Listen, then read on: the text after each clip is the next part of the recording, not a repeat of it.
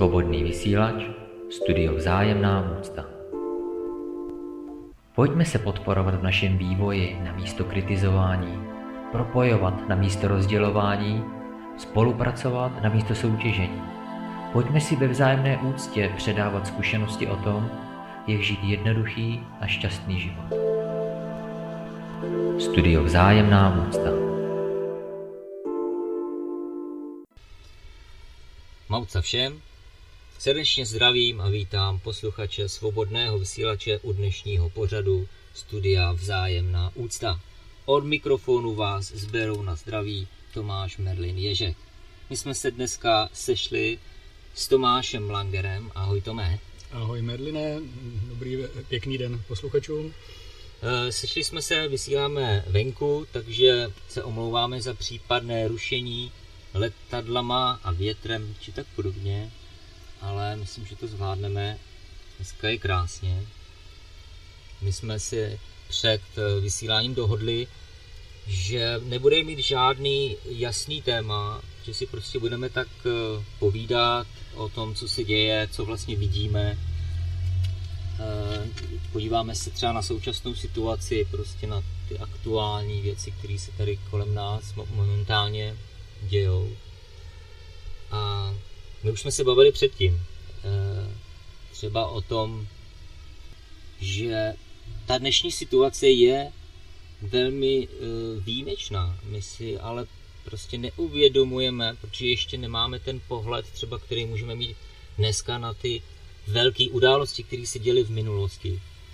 Eh, tak pohledem samozřejmě dneška na tu minulost už máme nějaký obraz a můžeme to nějak hodnotit zpětně, ale prostě člověk, který žije přímo v té době, tak nemá tadyhle ten obraz celkově ještě a jenom se snaží prostě žít. a mnoho lidí si právě neuvědomuje, že v té e, situaci se třeba nachází právě teď, že se děje něco velkého.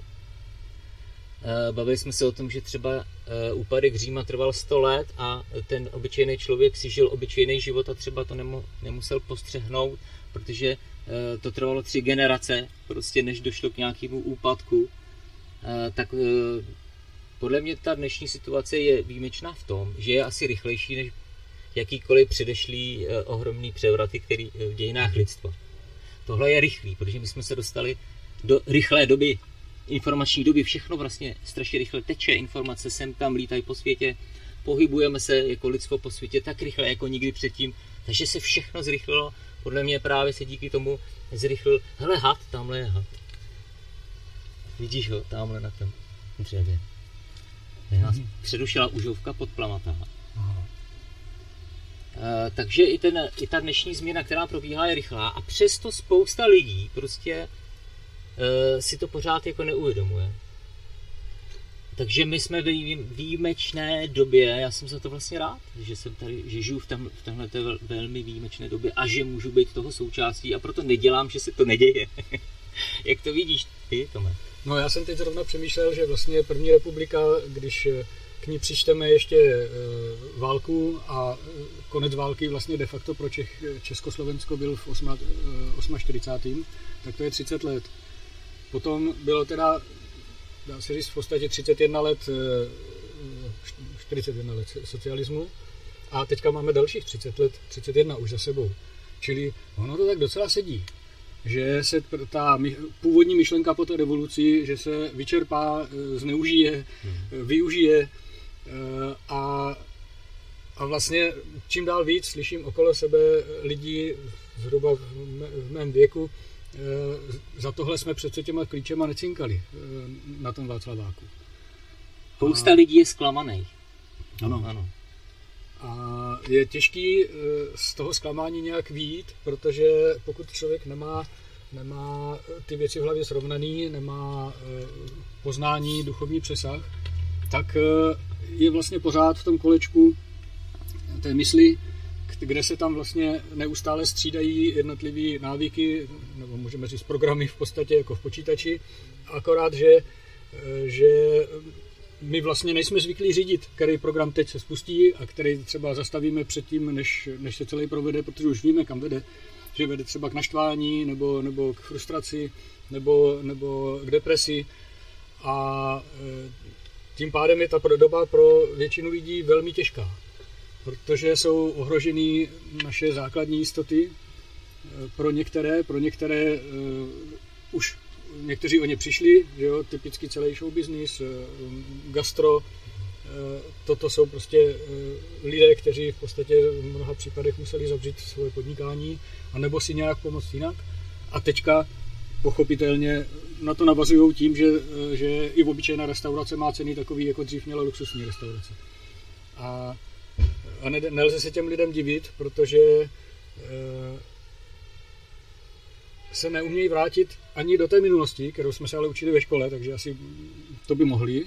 A samozřejmě e, to, co nás ve škole neučili, je teda ten přesah do toho, že vlastně se ve skutečnosti neděje vůbec nic protože jestliže jsme se jednou narodili, tak to znamená, že jsme my sami určili, že umřeme. Takže proč bychom se měli bát toho, že budeme třeba ohladu nějakou dobu, když nejhorší, co se nám může stát, že umřeme. Hmm. To víme vždycky. Že? To zní velmi jako jednoduše a každý to vlastně ví, ale jde o to to mít jako realizovaný eh, ten strach, ten strach z toho konce a proto se vlastně drží toho, co je. A je to potom logický, že, že ty lidi, kteří vlastně mají ten strach z toho konce, eh, tak se klidně budou držet toho starého systému. I když ví, že jim způsobuje utrpení, ale prostě bez té jistoty no, oni nedokážou žít. Protože dokud to nějak jede, tak je to lepší, než přijmout to, že stejně umřu. Hmm. A ono je to fakt radikální a není to jednoduchý. Na druhou stranu, eh, já to říkám takhle, eh, takhle jako zloumsky, protože že, eh, že mám zkušenost, že když to takhle třeba v, někde v kolektivu, v pracovním nebo, nebo v hospodě, když na to přijde řeč, když to takhle řeknu, tak ty lidi opravdu spozorní a začnou o tom přemýšlet. Když se o tom budeme bavit jenom tak jako okolo, tak uh, oni, no ale víš, to nejde proto a to, tohle nejde proto a radši se teda uskrovníme a hlavně, aby jsme nevyčuhovali. A to je to, to jsme v té aktuální situaci. Že přece každý to vidí, že spousta informací, které se na nás valí, jsou nepravdivé, že jsou nějakým způsobem zmanipulovaný, když už tady nejvyšší správní soud eh, zrušil 30. nařízení eh, ministerstva zdravotnictví a oni nejsou ochotní ani změnit, protože ho zrušil pro formální chyby, ne proto, že by, byli, eh, že by nesouhlasili s, s rouškama nebo s něčím. A to ministerstvo si je tak bohorovný, že používá ty formulace dál a dokonce neuzná ani lhutu, kterou jim na to nejvyšší správní soud dal. No tak tady je fakt něco hodně špatně. Toto není právní stát. Hmm. Jo, dělají si, co chtějí. ano, a proč si to můžou dovolit? Ano, protože jsme jim k tomu dali kompetence. Mm-hmm. Prostě to je celý. Ano. Mají důvěru a to je celý. No, ono se řekne, já jsem jim nic nedal. Ale dal. No. no, jenže tím, že ne, nic nečiním, ano. tak vlastně jsem jim je dal. Ano, prostě říká se, že v jakýkoliv době, kdy prostě se děli zvěrstva, mm-hmm. tak se neděli proto, že je tady tolik zla, tolik zlejch lidí, ale děli se proto, že dobří lidé mlčeli. Ano, to je Jenom ta mlčící většina. Ano. Jo. No a třeba eh, proběhl průzkum už třeba někdy před lety, ne teď aktuálně, v Německu a v Americe a oni se ptali lidí, eh, jestli se bojí mluvit eh, na veřejnosti, třeba před někým, kdo je nezná pravdu. Mm-hmm. A vyšly úplně jako ohromující výsledky. V Americe 70% lidí se před cizím člověkem bojí říct pravdu nahlas, aby je nezažaloval, aby neměli problémy po potahování a oni mezi sebou eh, prostě nejsou upřímní a v Německu to nebylo o nic míň, asi 65 a 60 Kdyby to dělali v Japonsku, tak to bude 100%. No a je to, to Tam je, je to kultura. Ano. No. A to je šílený. No já tomu rozumím, já jsem většinu života eh, fungoval podobně. Já jsem se bál toho, že to bude trapas, eh, že mě někdo eh, umlátí argumentama, že, že mm, prostě mě vadil ten nesouhlas. Ano. Jo? Ten, ten protiútok.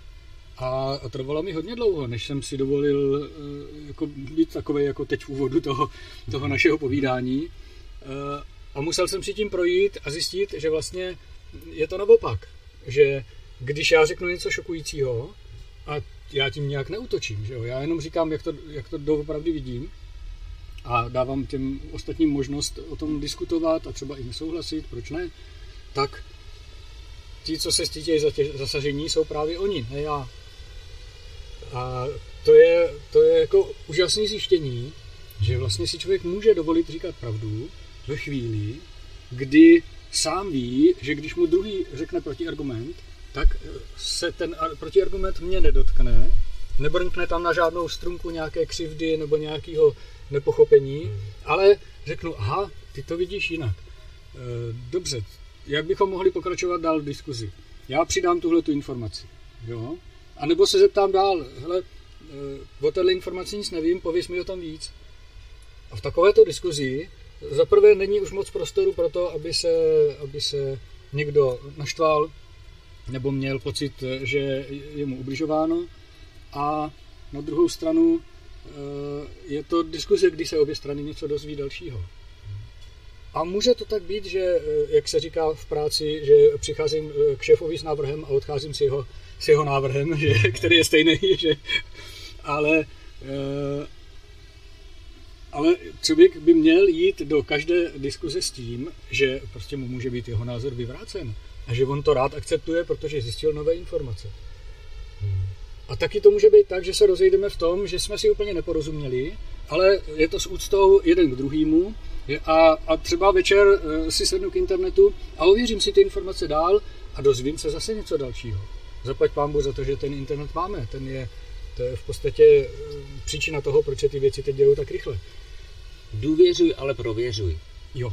Eh, na tom internetu je skvělý to, co říkáš, ale pak taky tam i to B, to znamená, že těma informacemi už jsme v dnešní době tak zahlcení a že vlastně nevíš, která z nich je pravdivá, někteří si i protiřečí, že vlastně když se chceš dozvědět pravdu, tak bys musel buď to strávit velmi dlouhou dobu analýzou všech možných informací, které přijdou, anebo prostě důvěřovat své intuici. A důvěřuješ intuici ve chvíli, kdy vlastně máš srovnaný sám se sebou. Právě to je ta cesta vlastně, jak eh, rozklíčovat ty mm-hmm. informace, které přichází zvenku, mm-hmm. ta cesta je dovnitř. Ta cesta je, že já vlastně poznám sám sebe a vlastně vím, kdo jsem, mám to se sebou srovnaný mm-hmm. a potom vím, že ta moje informace, intuice je čistá. A potom mm-hmm. můžu důvěřovat ty své intuici, že ta zpráva, která ke mně přichází teď, zrovna tamhle někde z novinek, nebo to je jedno, z mhm. jakýhokoliv směru, tak já prostě intuitivně tam vnímám tu pravdivost a nepravdivost. Prostě umím rozlišovat mm. v sobě, tak umím rozlišovat i, i, i venku. A jak se k tomu dostat? Hmm.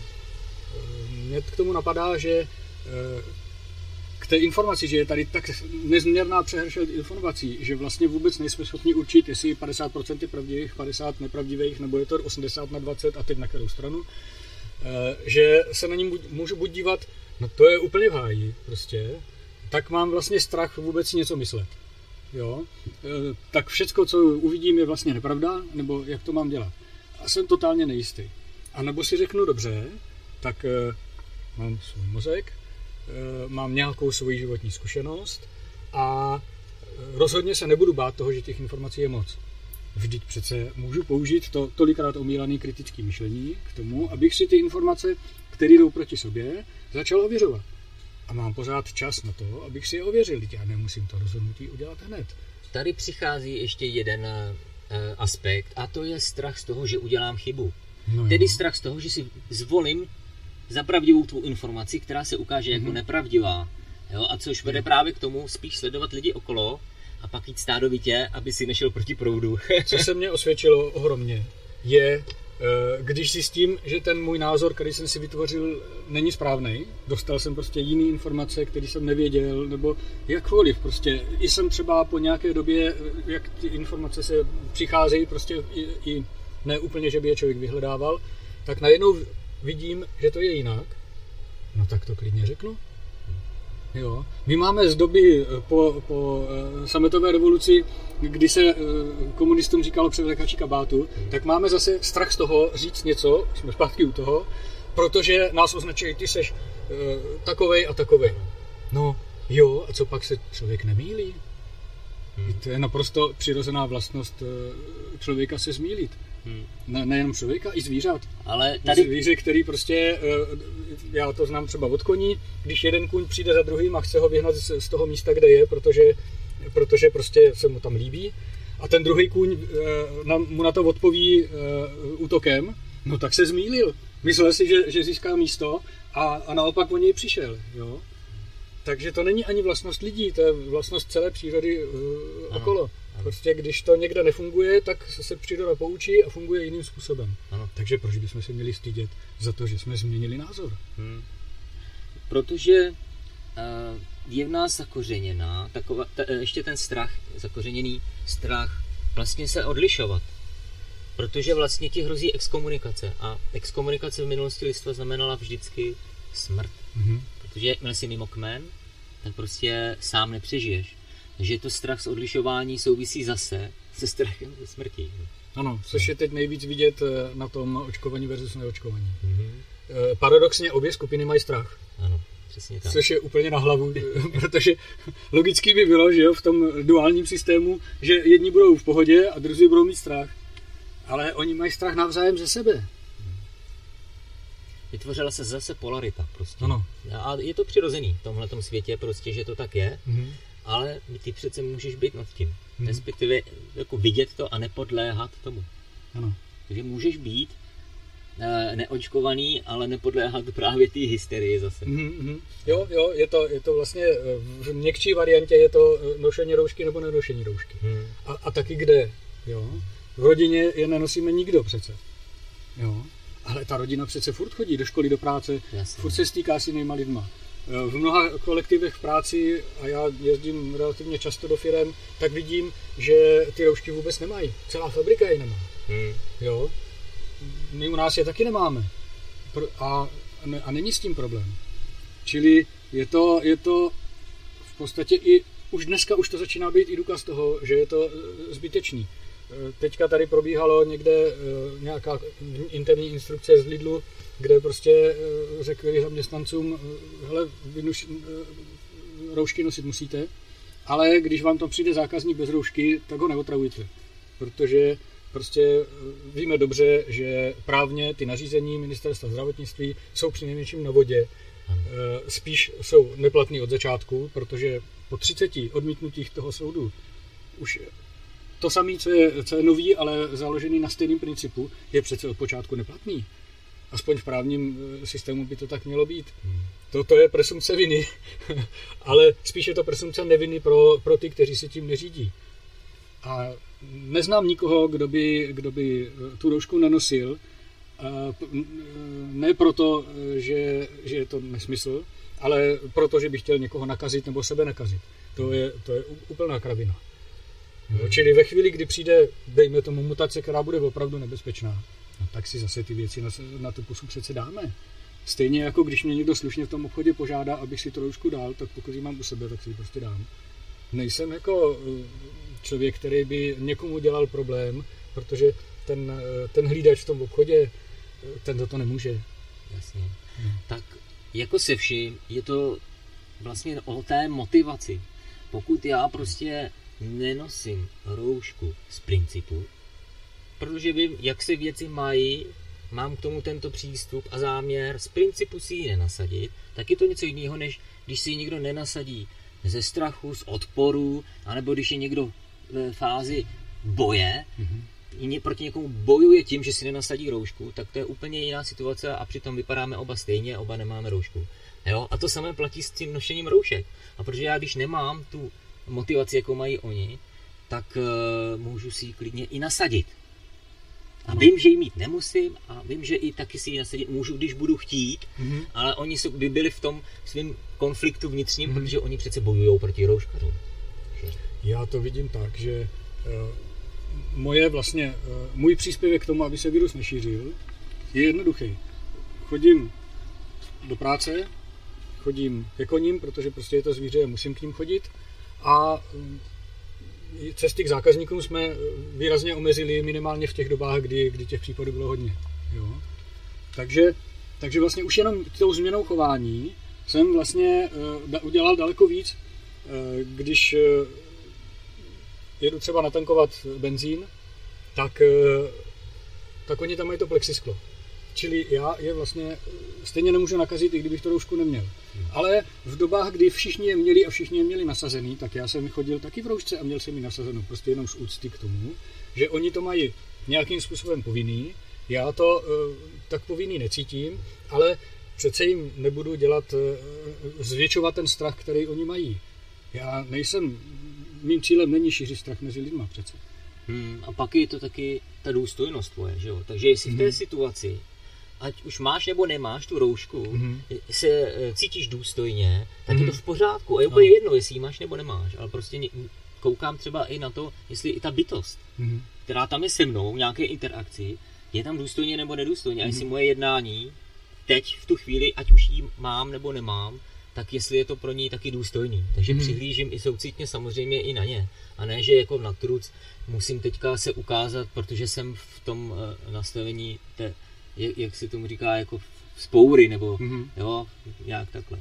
Tohle mě připomnělo uh, eh, 30 let starou hm, historku, nebo, nebo jako věc, která se stala, uh, když byl Václav Havel poprvé prezidentem tak eh, nikdo vlastně nevěděl, co a jak se má dělat. No a oni ho pozvali tehdy na exkurzi do fabriky do ČKD v Praze. Dneska už ta fabrika neexistuje. Ale e, takže tam byla prostě vypáskovaná cesta, kudy mají jít mezi těma strojema a takhle. A, ale vždycky se někde zastavili a, a ten ředitel něco vykládal, co tam vyrábějí a tak dál. No a Václava to moc nezajímalo. A tak, e, myslím, že to snad bylo i v televizi tehdy, to, to už si nevzpomínám, tak, eh, tak on eh, prostě viděl, že tam poblíž je jeden, jeden člověk u nějakého frezovacího stroje, tak podlezl tu pásku a, a šel za ním. No teď ochranka samozřejmě, ta byla ve velkém chaosu, nevěděli, co mají dělat a on přišel za tím, za tím dělníkem a říká, hele, nemáš cigáru? a tím vlastně, už jenom tím prvním eh, dojmem, vlastně se on přizpůsobil ze své, ze své velikosti prezidenta republiky, se přizpůsobil eh, tomu nastavení toho, toho dělníka a jako rovnej s rovným, čili v důstojně, hmm. se spolu pobavili, eh, vykouřili tu cigaretu, vtipli to, on zase podleze zpátky a říká, tak můžeme pokračovat. Jo? Tomu já říkám lidský přístup a, a eh, v podstatě přístup k důstojný. Jo? A vždycky si na to vzpomenu, když třeba v práci, když jedu někam do zahraničí a mám jednat třeba s prezidentem firmy eh, nebo prostě s takhle jako vysoko postavenýma lidma, tak, ta, tak má člověk jako pořád ten, ten ostých, jak jsme o něm mluvili na začátku, se projevit. Hmm. A pak si řeknu, počkej, když tohle mohl Václav udělat, jo, tak já to můžu udělat i naopak, ne? Hmm. A, a opravdu už v několika eh, firmách jsem takhle eh, si, se v podstatě skamarádil s prezidentem firmy. Hmm. Jo. Si řekneš, to je nemožný. Jo, to jsou lidi, kteří jsou někde daleko, vysoko, ale jde to, když člověk má ten záměr yes. a jde do toho důstojně, tak ti lidi jsou rádi, že se s nimi někdo baví.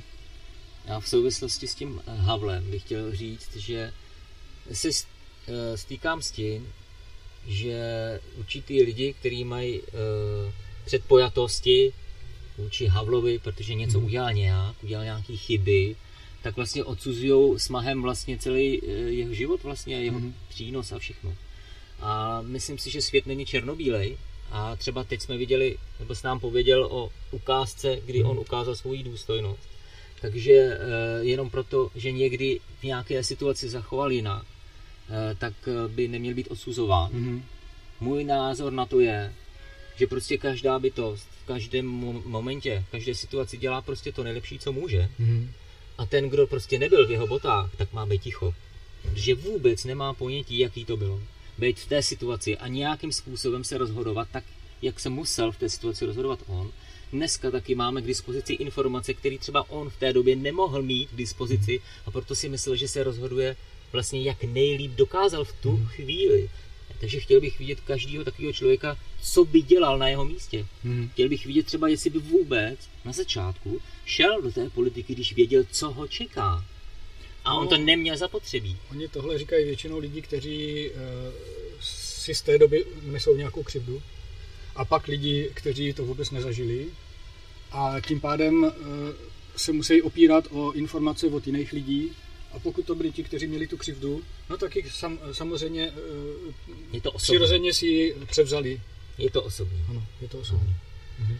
Jo, to je jenom takhle k němu. Samozřejmě my jsme té situaci, jak už jsme dneska tady o, o tom mluvili, eh, prožili jako země eh, nějakou dobu komunismu a prostě ty lidi byli tady naučení, jak, jak eh, jsme už zmínili o tom, jako neprojevovat se, nebýt upřímný, jako nevyčuhovat z davu a nemluvit na hlas. No, to začalo už program- Hitlera. Ano, a to začalo už za Hitlera, mm-hmm. přesně tak. A ten program tady vlastně je pořád. Mhm. A my potom, co vlastně přišla sametová revoluce, tak se tady e, přišlo to nadšení z té svobody, Mhm.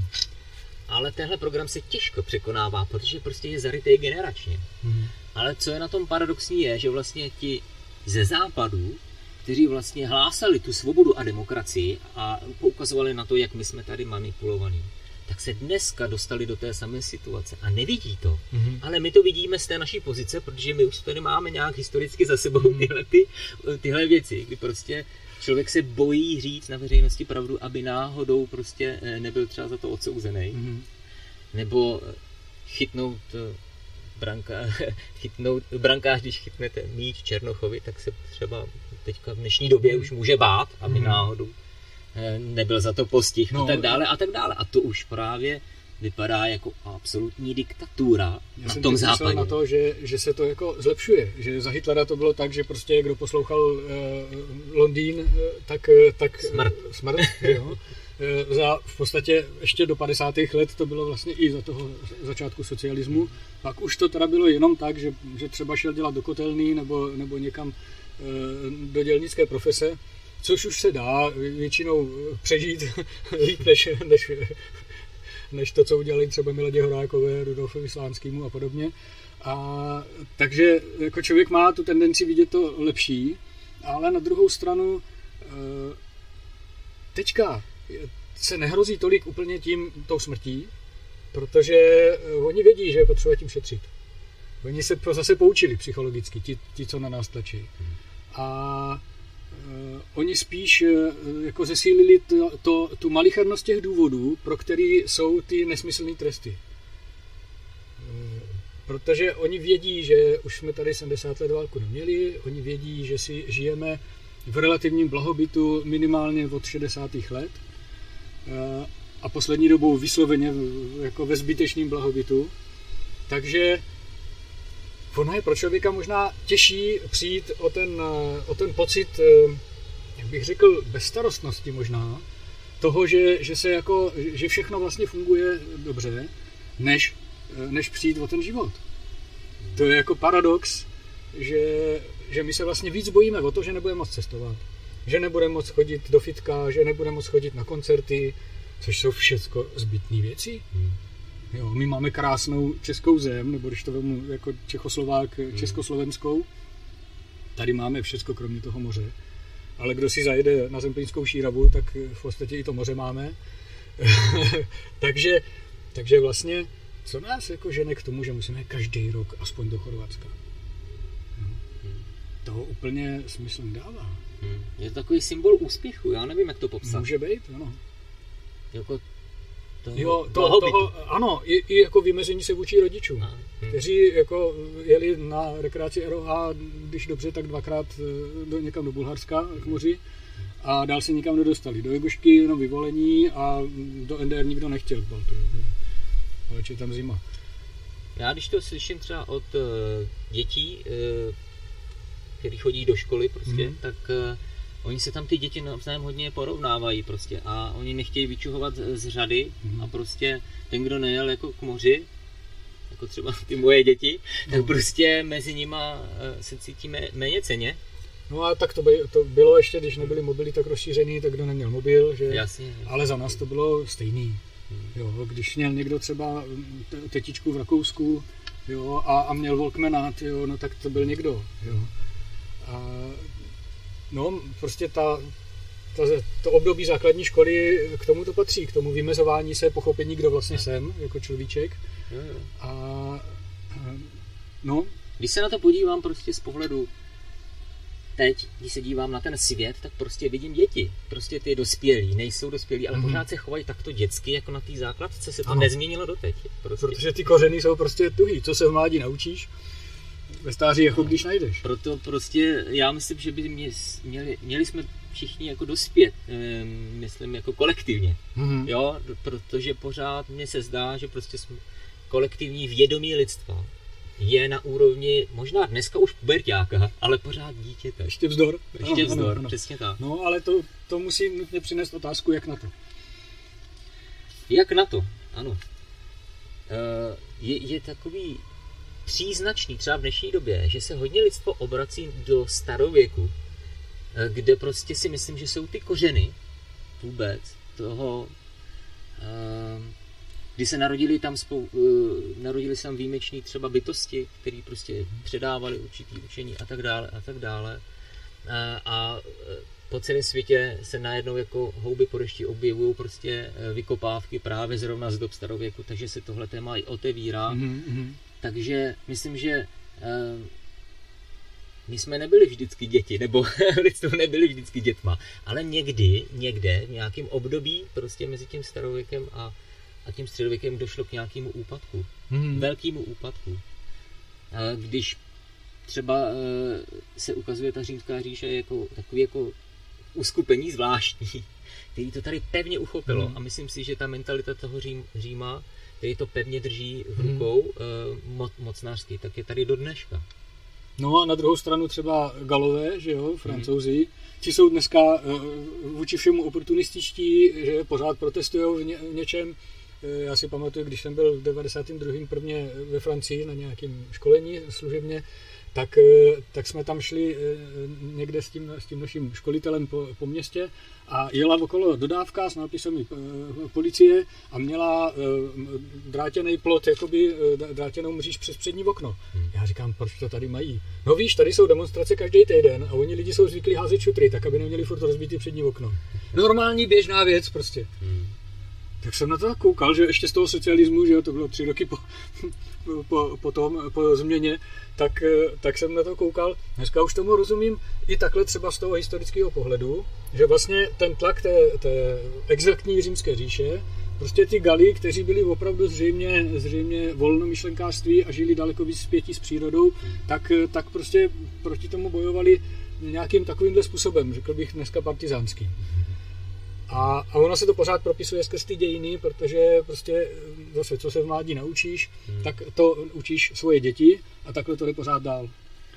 No a tím se dostáváme vlastně k výjimečné situaci České republiky, jako takovou československá, mm-hmm. jako takovýho, protože uh, my vlastně ležíme uprostřed uprostřed té Evropy mm-hmm. a vlastně mezi tím východem a západem, kde se prostě promítá ta odlišná mentalita jako levé a pravé hemisféry a my jsme ten korpus kalosum, tedy mm. to propojení mezi těmi hemisférami, skrze které můžou ty dvě hemisféry komunikovat. Jo, to Takže mě... myslím si, že tohle je právě ta naše, ta naše role v současné mm. době eh, jakoby republiky, nebo jestli vůbec ještě mm. se můžeme nazývat republikou. Bůh ví, jak to dneska, to, dneska je, ano. Takže asi takhle, no. Jo.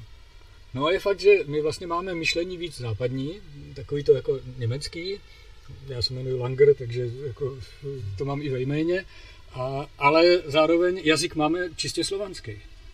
A hodně rozvinutý, máme v něm pořád ještě málo těch anglicismů a, a, a němčin, něme, Což znamená, slov. že i mysl máme slovanskou, protože prostě e, vždycky je ovlivněna pro to, to, tou hmm. řečí, z které skládá právě ty slova a vlastně i myšlenky. Že? Jo. No, takže my máme obojí. Já myslím, že právě jsme vy, hmm uprostřed eh, jako ty vahadla eh, z toho důvodu, že právě máme obojí. Mm-hmm. Jo, a ještě ty, eh, ty Beskydy a Karpaty vlastně oddělují tu víc východní a víc západně, západně orientovanou část. Hmm. No, takovou tu víc emotivní na Slovensku a víc rozumovou u nás.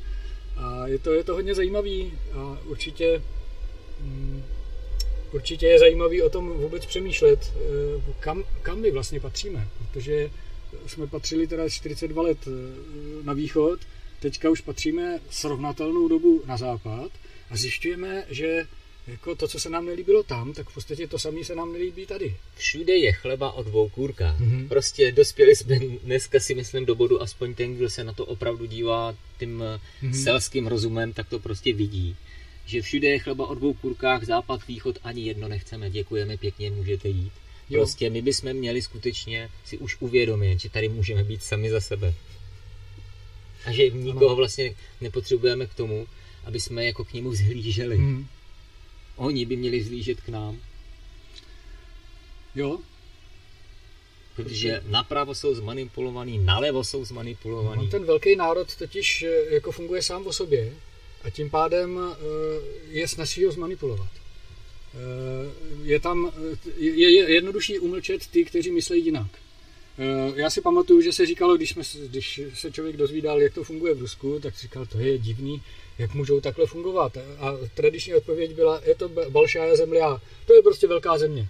No a když jsem se potom eh, jako dostal do Ameriky, tak jsem zjistil, že to je zase big country, jo. Prostě taky to mají jinak. Já si nedovedu představit, že by před jakýmikoliv volbami, v Americe to byly prezidentský, jsem tam byl těsně před prezidentskýma, že tam budou eh, nejen jako určitý skupiny lidí, že budou mít na autě prostě eh, nálepku volím, já nevím, kdo to tehdy byl, to už si nepamatuju, myslím, že to byl Al Gore proti, to je jedno.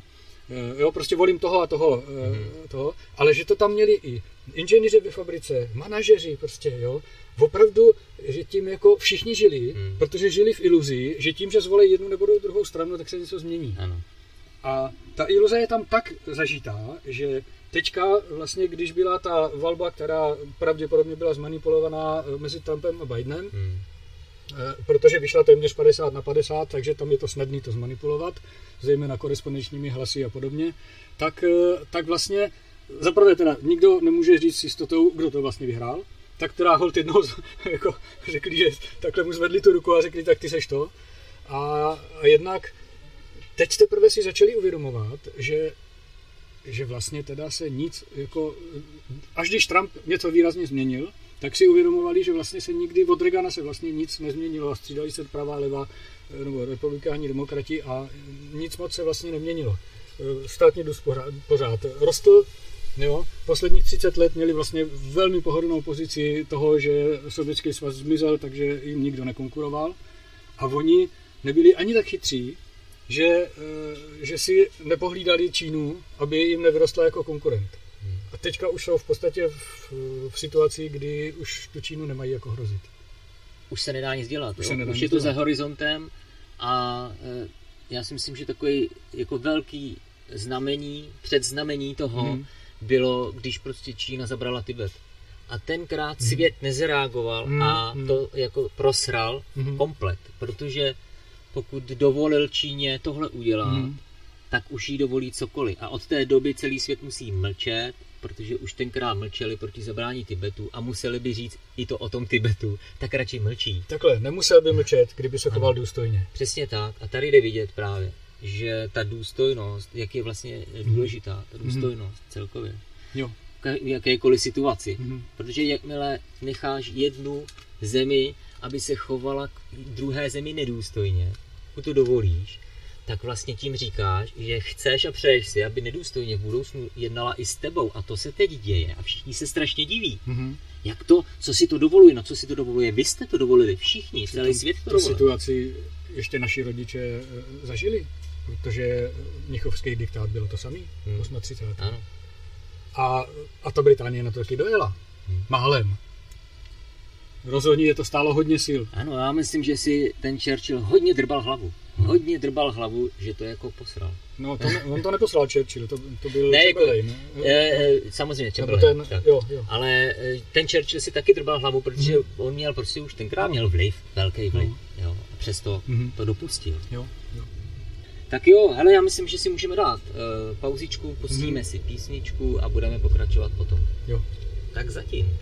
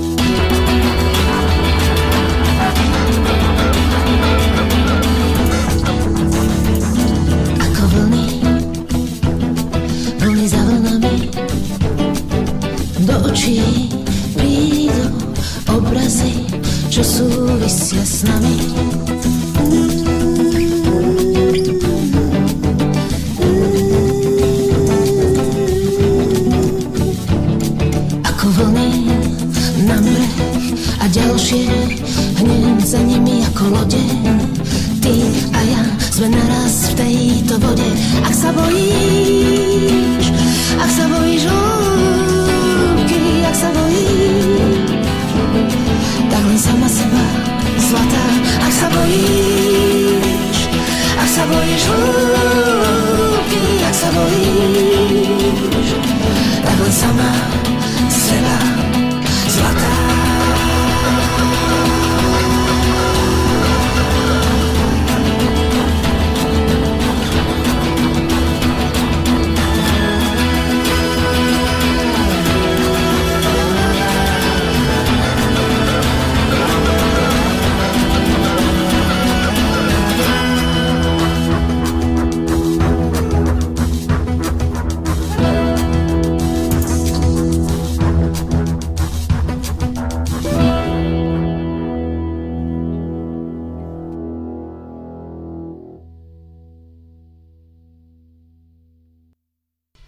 skončila písnička, jsme tady zpátky s Tomášem Langerem, pokračujeme v našem povídání.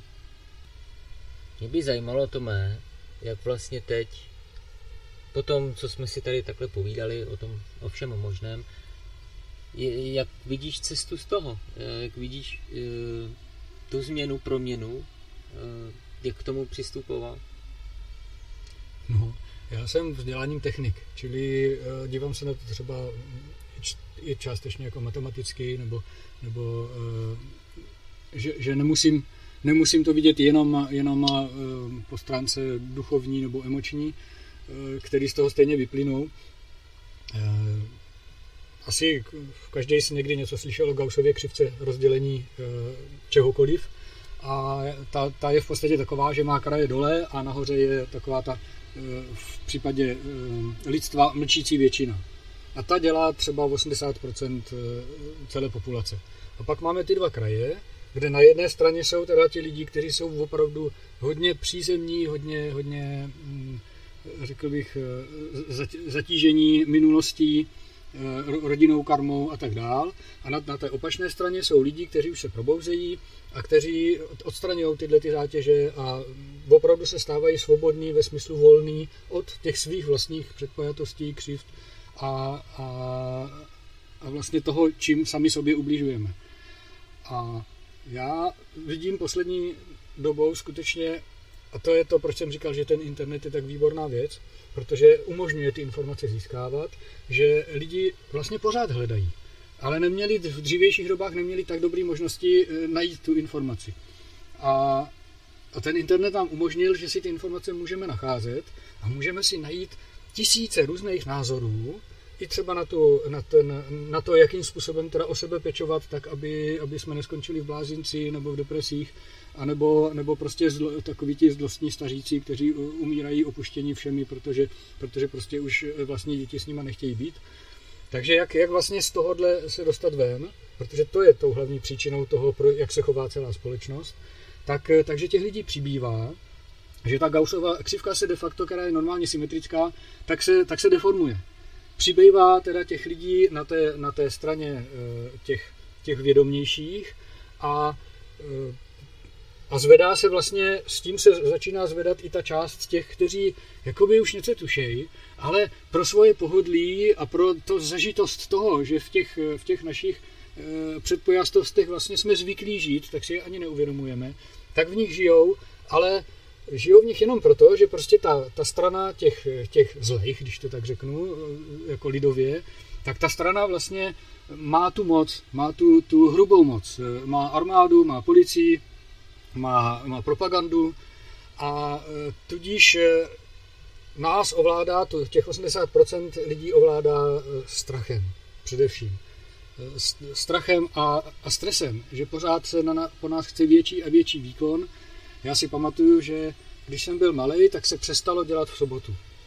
Jo, což teda bylo uvolnění, nicméně to bylo uvolnění daný, daný tím, že si to dovolili vlastně socialistické státy a některé bohaté státy západní a tím pádem se to muselo navzájem korigovat, aby, aby ten jeden nezaostával. Takže e, nicméně po, po 90. roce jsme to tady nahradili tím, že chceš si vydělat peníze, tak makej, tak makej. Já jsem taky dělal nějakou dobu těch 12-16 hodin denně a v podstatě jsem rodinu viděl jenom o víkendu. Jo. Já to mám zažitý, vím o tom, eh, že jsem to dělal naprosto dobrovolně, protože jsem si myslel, že to je tak správně.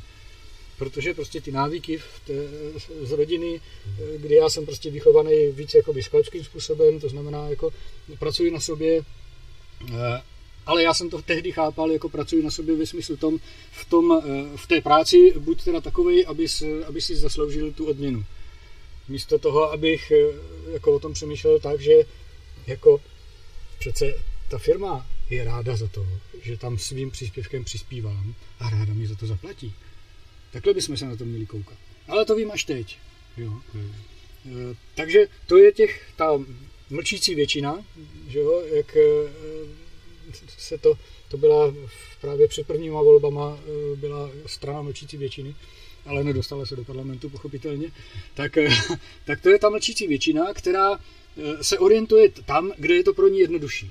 A v tuto chvíli zatím pořád je jednodušší eh, jít jakoby eh, naproti té, té represi a akceptovat, pokud je akceptovatelná, tak ji prostě akceptovat, protože zase na druhou stranu nějaká represe eh, pořád musí být, dokud tady existují ti lidi, kteří prostě kradou, vraždí, nebo vůbec se nějak chovají, chovají nečestně. Mm-hmm. To nemusí být až takhle jako hrubý prohřešky, proto taky máme furt zpřesňování zákonů, aby jsme ty jemnosti tam vlastně nějak postihli, tak, eh, tak vlastně se pořád těch 80% orientuje víc na to.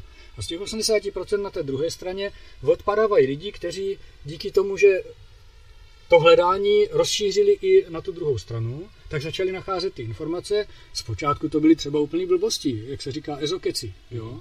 A, ale už to otvíralo v té mysli různé kanály, odblokovávalo to některé návyky, prostě tohle je, tohle je blbost, takhle to být nemůže, prostě jaký je posmrtný život. Prostě katolici říkají, že po smrti jdeš do nebe nebo do pekla. No jo, ale kdo do toho pekla jde, nebo do toho nebe? To si, to si vůbec nikdo, ne, ne vůbec nikdo, to si málo kdo uvědomuje, kdo je takhle jako v tomhle tom zažitej. A my, i když jsme jako byli těch 40 let eh, vlastně bezbožníci, Eh, a byli jsme na to hrdí, tak stejně ten katolicismus v nás byl. Že jo? Čili eh, jenom když se zamyslím nad tím, eh, že teda, kdo teda jde do toho nebe, tak... Někdo, kdo přetrvá smrt. Kdo přetrvá smrt, ano. Jo? Další věc je, kdo je hlavním v křesťanském náboženství. No má to v názvu Kristus. Hmm. No, ale ten přece umřel a pak jsem znovu přišel. No do prdele, není to reinkarnace. Hmm. Jo? Čili Eh, a, a najednou se to začne drobit.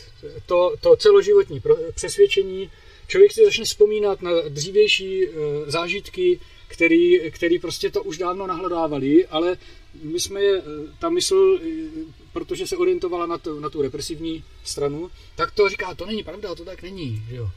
Nakonec Giordano Bruno a Galileo Galilei by o tom mohli třeba vyprávět. Že jo. Dneska málo kdo pochybuje o tom, že je země kulatá, protože i kdyby jsme neměli družice a, a závěry z ní, tak prostě každý zatmění měsíce a slunce nám ukazuje, že prostě ten stín je kulatý. Jo. Není to deska, nejsou tam sloní eh, na, to, na tom promítnutí, jo.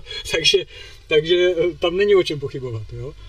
E, takže, takže já to vidím tak, že, že vlastně tady tato strana teďka asymetricky narůstá, a vlastně ve chvíli, kdy, kdy ta penetrace tady těma myšlenkama o tom, že ten svět je daleko širší, než jak ho vnímáme od malička, naroste přes nějakou mez, tak, ta, tak ten proud těch lidí, kteří přecházejí na druhou stranu, se stane opravdu vodopádem. Jo? A houfně vlastně přejde na druhou stranu. A pak už nebudou potřeba ty represivní složky, protože ta menšina, která zbyde, těch, kteří prostě zaditě chtějí vládnout a mocí a, a prostě být ublížení, eh, tak, tak těm už nezbyde, než jenom přijít a říct, prosím vás, a mohli bychom s váma teda zkusit žít tak, jak žijete vy? Hmm. A my řekneme, no, teď my na vás celou dobu čekáme. My jsme rádi, že jste konečně Jasně, jak říká uh, náš společný přítel Mír Láska, nakonec i ty politici, a ty budou poslední, kteří přijdou k tomu velkému ohně, jak tam budeme dělat někde venku v lesa. Všichni společně, ve vzájemné hmm. úctě.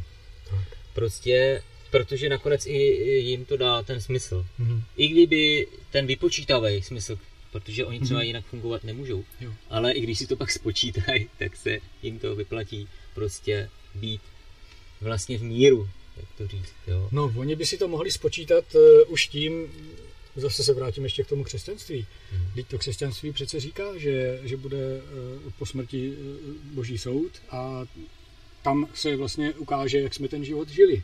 Hmm. Čili proč by ta vypočítavost nemusí být špatná? Pokud hmm. bude motivována, jde o motivaci té vypočítavosti. Hmm. Pokud bude motivována tím, že, že se budu chovat teda slušně k lidem i k sobě, protože tím pádem ten poslední soud bude milostivý, eh, tak, eh, tak to vlastně není špatně. Hmm. Poslední soud ne ve smyslu teď úplně tím křes, křesťanským smyslu hmm. nějakého trestu někoho mimo nás, ale vlastně poslední soud znamená, že odsoudím sám sebe, protože se za sebe tak strašně stydím, že se na sebe nemůžu dívat a musím s tím něco udělat. Těma pojmama eh, operuju dost, dost jako, jako zvláštně, protože jsem do náboženství už nechodil. Hmm. Chodil jsem akorát do marxismu, leninismu, který jsem taky trochu flákal.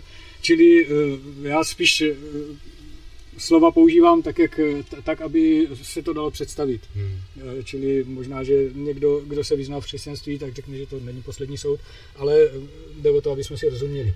Že po smrti prostě dojde k tomu, že se ukáže, jak jsme ten život žili. Hmm. uvidíme ho v plné nahotě, opravdu.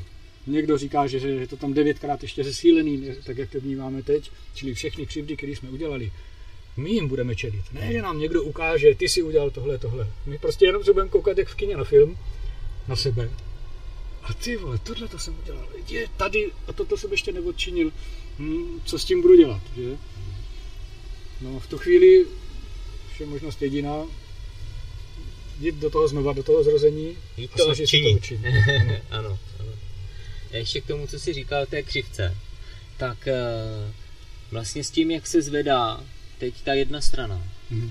tak ona se zvedá, prostě, protože tak funguje dualita, se zvedá i ta druhá, mm-hmm. ale v tom smyslu právě, že zvyšuje ten tlak, protože vidí, jo, že tady hrozí její nějaký kolaps, respektive, že mm-hmm. přijde o moc. I když jo. je to moc iluzorní, ale oni to věří. Mm-hmm. A bojí se taky, že o to přijde. Je to vlastně ta polarizace, no. že ta původní vlna, ta křivka, se jakoby snižuje ta vlna, tím pádem e, se zvyšují ty údolí mezi těma vlnama. Oba dva, obě dvě ty strany se, se zvyšují vlastně stejně. Takže... Čili jde to do rovnosti vlastně.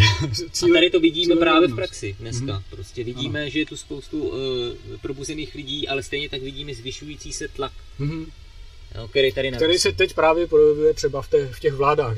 Ani nemusíme říkat, že v naší vládě, protože je to vlastně všude. V celém světě ten covid ukázal, že, že se všechny vlády chovají plus minus stejně v časově jinde, že jo, máme kamarádku na Sri Lance, která nám celou dobu tvrdila, jak tam je to pohoda a přijďte za mnou. No a najednou říká, hele, budeme tady mít třídenní lockdown. No, už je, myslím, tří týdenní nebo ještě delší hmm. a pořád tam ten lockdown je. Hmm. Čili to není o tom, že by se to některé zemi vyhnulo, některé oblasti světa. E, prostě ten, ten systém už se rozlezl po tom globu celý a tím pádem není kam utéct to je právě ještě další věc, proč se vlastně uh, lidé probouzejí, protože začínají vidět, že není kam z toho utéct. Jedině tam, že se prostě budeme chovat důstojně a budeme upřímní, pravdiví. Ano. Tady v tom já vidím právě to východisko. Přestože e, roste i ta strana té temnoty, tak uh, oni tím, že rostou, tak vlastně stejně už ví, že padnou. Tam je to prostě sebedestruktivní. Oni to jinak jako neumí prostě. Oni tam, uh, to je jako bublina, která prostě oni ví, že praskne. Proč taky historie kapitalismu jsou samý uh, konjunktury a krize? Hmm. Protože prostě to je v podstatě, jak se říká, v DNA toho systému. Ano. Ale mě k tomu ještě napadlo, že ono to, ten vzestup té temné stránky e, má i svoji e, ne tak zřetelnou výhodu, protože, jak e, říkal už Buddha Shakyamuni, cesta k osvícení vede přes utrpení. Hmm. Protože jeho čtyři vznešené pravdy jsou v podstatě o tom uznat, že vůbec nějaký utrpení existuje, nějaká nespokojenost ve svém životě, potom porozumět tomu, že, že co je příčinou toho, tu příčinu odstranit a chovat se tak, aby, aby to odstraňování bylo vlastně kontinuální a tím pádem je vlastně člověk mravně čistší a čistší. A tím dochází automaticky k tomu, že, že vlastně ta temnota nemá šanci, protože e, prostě i když ta temná strana zabije morálně čistého člověka, tak, eh, tak prostě tam mají zapsáno, že, že, že zabili Budhu, Krista, to je jedno, prostě to, ty bytosti jsou stejný. Čili, eh, čili vlastně ten vzestup temnoty pomáhá tomu přesunu k té čistotě. Určitě, tam i pomáhá to, že vlastně tím, jak roste temnota, tak vlastně je víc vidět, Mhm. jsou víc vidět její přehmaty a vlastně ona zviditelně sama sebe. Mhm. A A- zviditelňuje ji pro těch 80% toho Ano, prostředí. aby konečně už viděli tu absurditu Mhm. toho celého. Že dřív byla skrytá a dokud byla skrytá, tak ještě se to dalo nějak okecat. Ale Mhm. já, já teda aspoň za sebe dneska už vidím, že ono už se to okecat nedá. Oni prostě už jsou tak absurdně, teďka už je to nastaveno tak absurdně, Mhm. že prostě každý rozumně uvažující selským rozumem, Mhm. člověk, který rozumně uvažuje, tak to vidí, že to je absurdní. Jo, jo. Ano, dřív to člověk musel v podstatě najít intuicí, čili jít do, do, do srdce, Ano. do, do, jít do sebe, sklidnit se. Ale teďka už je to tak silný, že to vidí i člověk, který používá to vědecké kritické myšlení. Ano. Což eh, je zajímavé, že vlastně eh, i tu vědu dokázali už eh, ta temná stránka změnit natolik, že vlastně spousta vědců už říká, že oni vlastně nemají čas na vědu.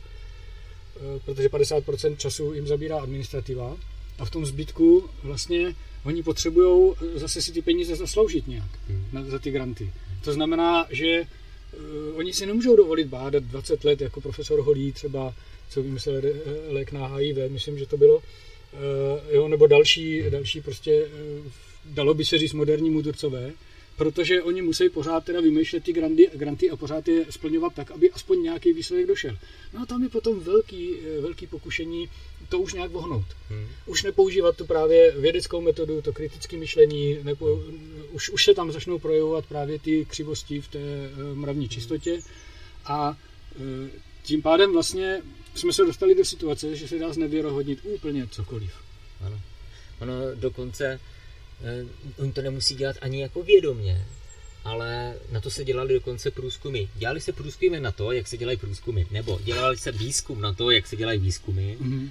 A výsledek toho výzkumu byl velmi překvapivý. Mhm. Zjistili, že výzkumník předem ovlivňuje výsledek toho výzkumu svým přáním. Přičemž to naprosto odpovídá kvantové fyzice, že že částice se chová podle toho, je-li pozorována nebo Přesně ne. tak. Takže vždycky záleží na zadání, vždycky záleží vlastně na tom, uh, jestli ten výsledek testu by třeba ne, neohrozil integritu toho výzkumníka, Mhm. jeho přesvědčení životní. Ano. Jo, a to rozhodně má vliv na výsledek celého toho výzkumu. Mhm. Proto záleží taky, kdo ten Pro- výzkum dělá. Proto mnoho vynálezců bylo umlčováno v čele s Nikolou Teslou. Přesně tak. No. Ano, tak to je, no. Mnoho lidí teda, který má, řekněme, dneska už eh, to používá ten selský rozum Mhm. a začíná vidět tyhle věci, tak ale třeba se můžou ptát, a co dál? Já to vidím a co mám jako vlastně dělat? Protože ta temnota vlastně ta síla je, je založená na tom rozděluj a panuj. To znamená, oni pokud rozdělí ten systém, ty jednotlivé bytosti od sebe, Mhm. tak vlastně zamezí tomu spojování a pokud zamezí spojování, tak vlastně ty lidi se cítí, že jsou na to sami a že vlastně s tím nemůžou nic dělat. I s tím, co už vidí, Mhm. že je špatně, nebo že by takhle žít nechtěli, Mhm. tak ale si myslí, že jsou v tom opuštění. Co já sám vlastně zmůžu. Já takovým lidem říkám, hele, eh, raduj se, protože ty už to vidíš. To je první předpoklad k tomu, eh, že něco začneš dělat, eh, to měnit. Vždycky nakonec to skončí u toho, že každý musí měnit sám sebe. Eh, Teprve potom může měnit, měnit něco dál. Čili začal bych opravdu u toho mít se rád za to, jakým teďka jsem a že už o tom vůbec jsem schopný přemýšlet. Protože ve chvíli, kdy jsem o tom schopný přemýšlet a uznám si to, tak začnu hledat informace a e, brzo přijdu na to, že e, už jenom ten záměr mi ty informace přihrává e, sám. Že vlastně to, kam zaměřím tu pozornost, tak tím způsobem se vlastně ten můj život ubírá. Že my jsme vlastně tvůrci své reality. I když to vypadá strašně ezotericky nebo, nebo, nebo bláznivě, ale je to jako když, e, řekněme, se má postavit dům. Jedno je, jestli malý, velký, tak první vznikne myšlenka v hlavě. Chci postavit dům.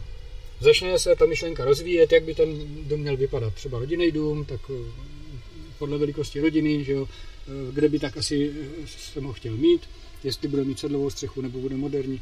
Začnu si to prostě vymýšlet a potom tuhle tu představu vyjádřím architektovi nebo projektantovi, aby to zhmotnil teda pořád ještě do čáreček na papíře nebo v počítači dneska, ale už je to, už je to nějakým způsobem ve hmotě, už jsou to myšlenky, které se nějakým způsobem realizovaly a nakonec přijdou eh, stavitel a zedníci a ten barák skutečně postaví. Čili na začátku bylo co? No myšlenka, záměr. Záměr. To znamená, že opravdu ten záměr tvoří moji realitu. Jo? A když ten záměr bude, no, já bych chtěl takovýhle pěkný barák, takhle bych si ho hezky vysnil, ale na to nikdy nevydělám. To, a to je strašná práce, hele, stavební povolení, no to je hruza, prostě, tak ten barák nikdy nepostavím. Pořád se budu motat v tom, v té své realitě, kterou jsem si vytvořil, že to nejde. A je to vlastně podobný s tím, s tou současnou situací. Ve chvíli, kdy ta situace je tím budoucím barákem, eh, nebo stavbou toho baráku a ono to nejde a nejde, tak když budu se soustředit na to, že to nejde, tak to fakt nepůjde. Ale ve chvíli, kdy se oprostím od toho, že teď to nejde a začnu se na to dívat způsobem, co bych mohl udělat pro to, aby to šlo, tak vlastně dělám neustále to nejlepší, co dokážu. Což je zase důvod i k tomu se sám sebe odměnit, pochválit, když nějaký ten krok udělám za tuhle hranici. Jo? Pořád se nám ta, ta energie střídá, jednou je nám dobře, jednou je nám špatně, tak hold prostě si budu spíš dávat důraz ne na to, kdy je to špatně, ale na to, kdy je to dobře a řeknu si, hele, tohle by se dalo udělat, ale na to si netroufám. Tak co kdybych to zkusil? Uvidíme. Buď mě to zabije, nebo mě to nezabije. Zkusím to, no se většinou nic nestane. Jako mně se nic nestane. Většinou se stane to, co jsem měl ten záměr. A toto si myslím, že je ta cesta. E, prostě e, uvědomit si, že každý z nás má tu možnost pohnout tím jedním kouskem té reality a změnit ji tak, jak on si sám představuje. Ono to ani není možné jinak. A teď jenom jde o to, dělat to vědomě. Nedělat to pod vlivem těch eh, předpojatostí, návyků, křivt, kterými jsme se eh, zásobili od mládí, ale dělat to vědomě, že vidím, kam to směřuje a toto směřování můžu dál korigovat a upravovat. To je z mýho pohledu mnou osvědčená cesta, kterou já jsem se už vydal a která mě dovedla k tomu, že že o tom tady můžu mluvit naprosto svobodně a otevřeně a nemám ani strach z toho, že až to někdo uslyší, tak že, mě, že za mnou přijde policie a zatkne mě, ani nemám strach z toho, je, ten zas kecá. Jo, spousta lidí to řekne, ale dobře, teď mají právo to říct, proč ne? Hmm.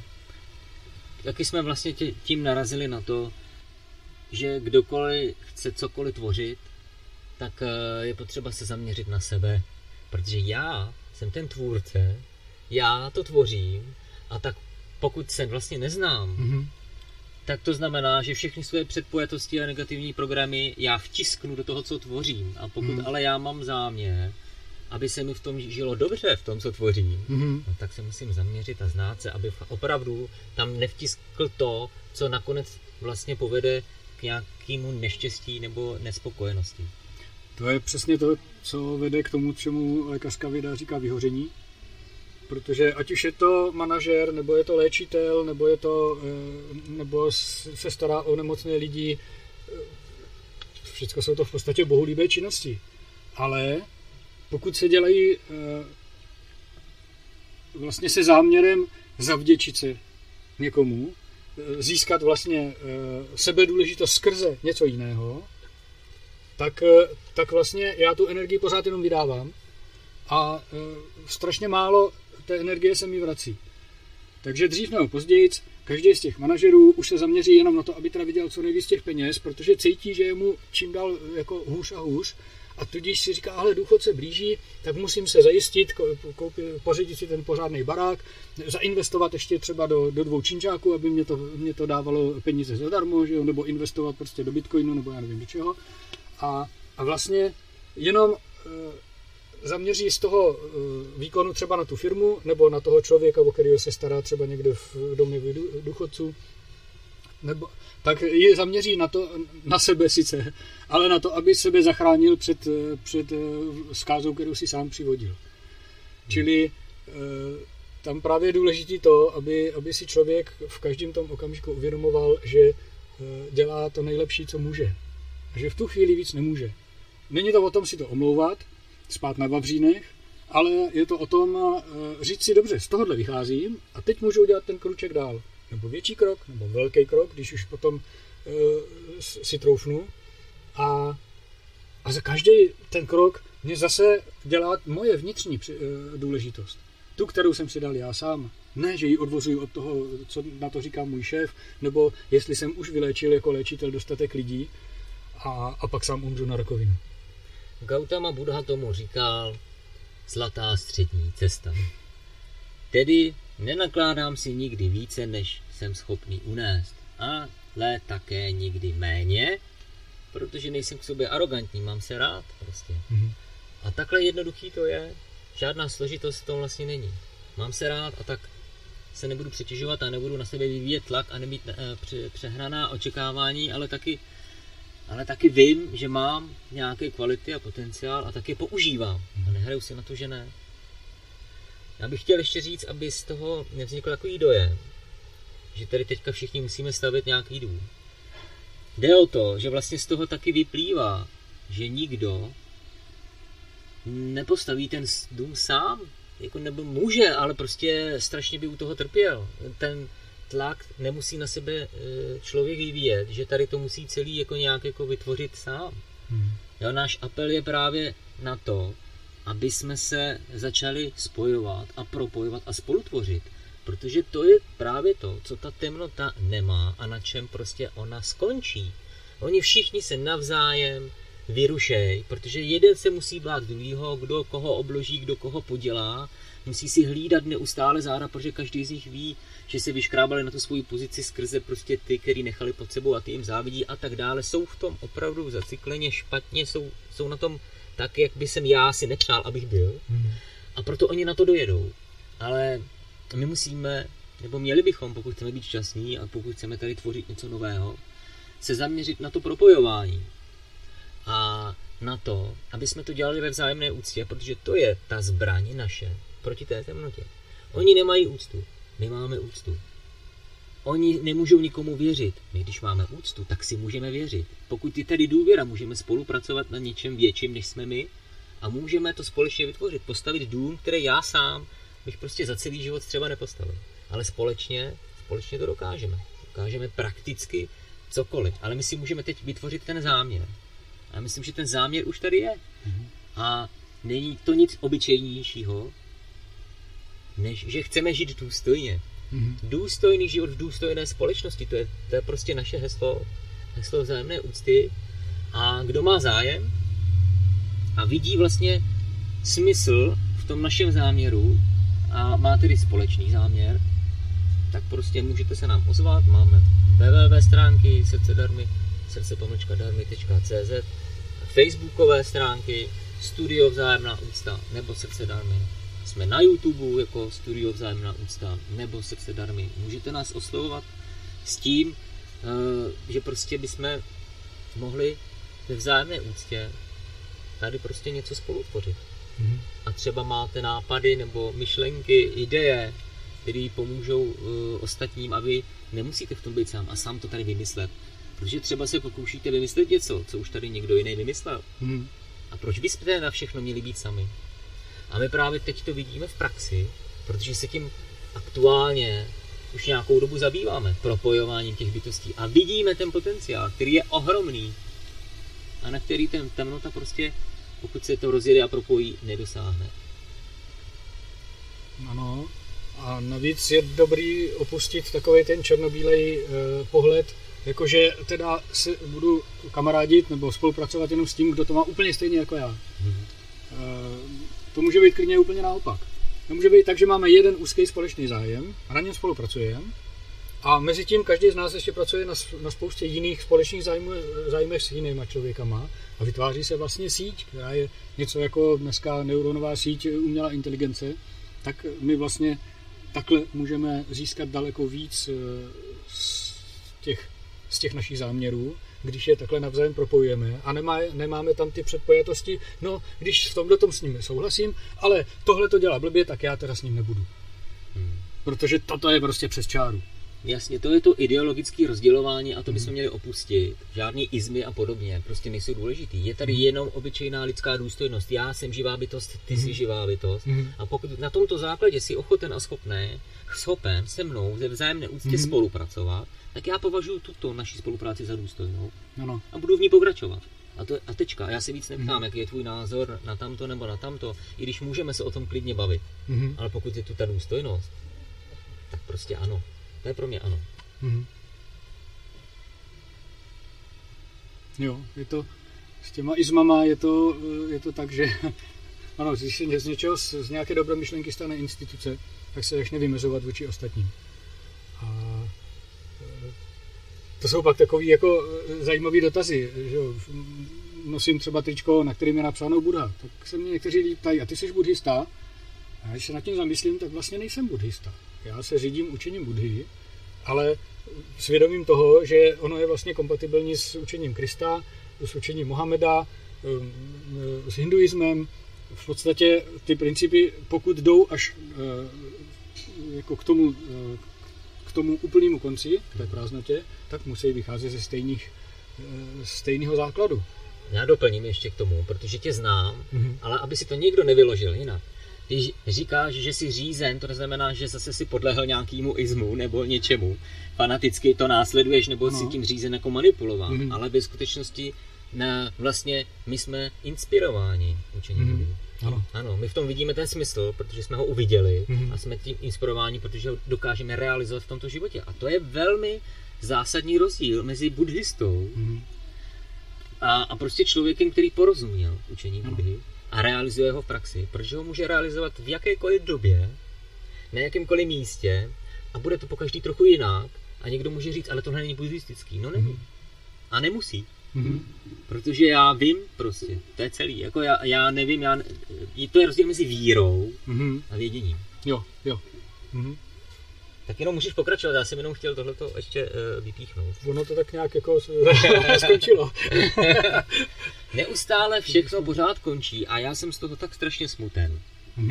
to byl vtip samozřejmě, ale prostě to naráží právě na ten smutek, který já tady docela dost vnímám třeba u, u, u lidí okolo, mm. že jsou smutní z toho, že neustále něco končí. Že? Mm. A hlavně třeba stají lidi, tak uh, tam je to pochopitelné čím se to blíží, ten mhm. odchod, tak prostě přichází tady ten smutek. Ale to je přece jenom o tom, jak já se na to podívám. Já se můžu právě naopak eh, úplně z toho samého radovat. Mm-hmm. Jak eh, řekl Ale... Buddha, mm-hmm. vlastně ta špatná zpráva je, že vlastně nic netrvá věčně. A ta dobrá zpráva mm-hmm. je, že nic netrvá věčně. Mm-hmm.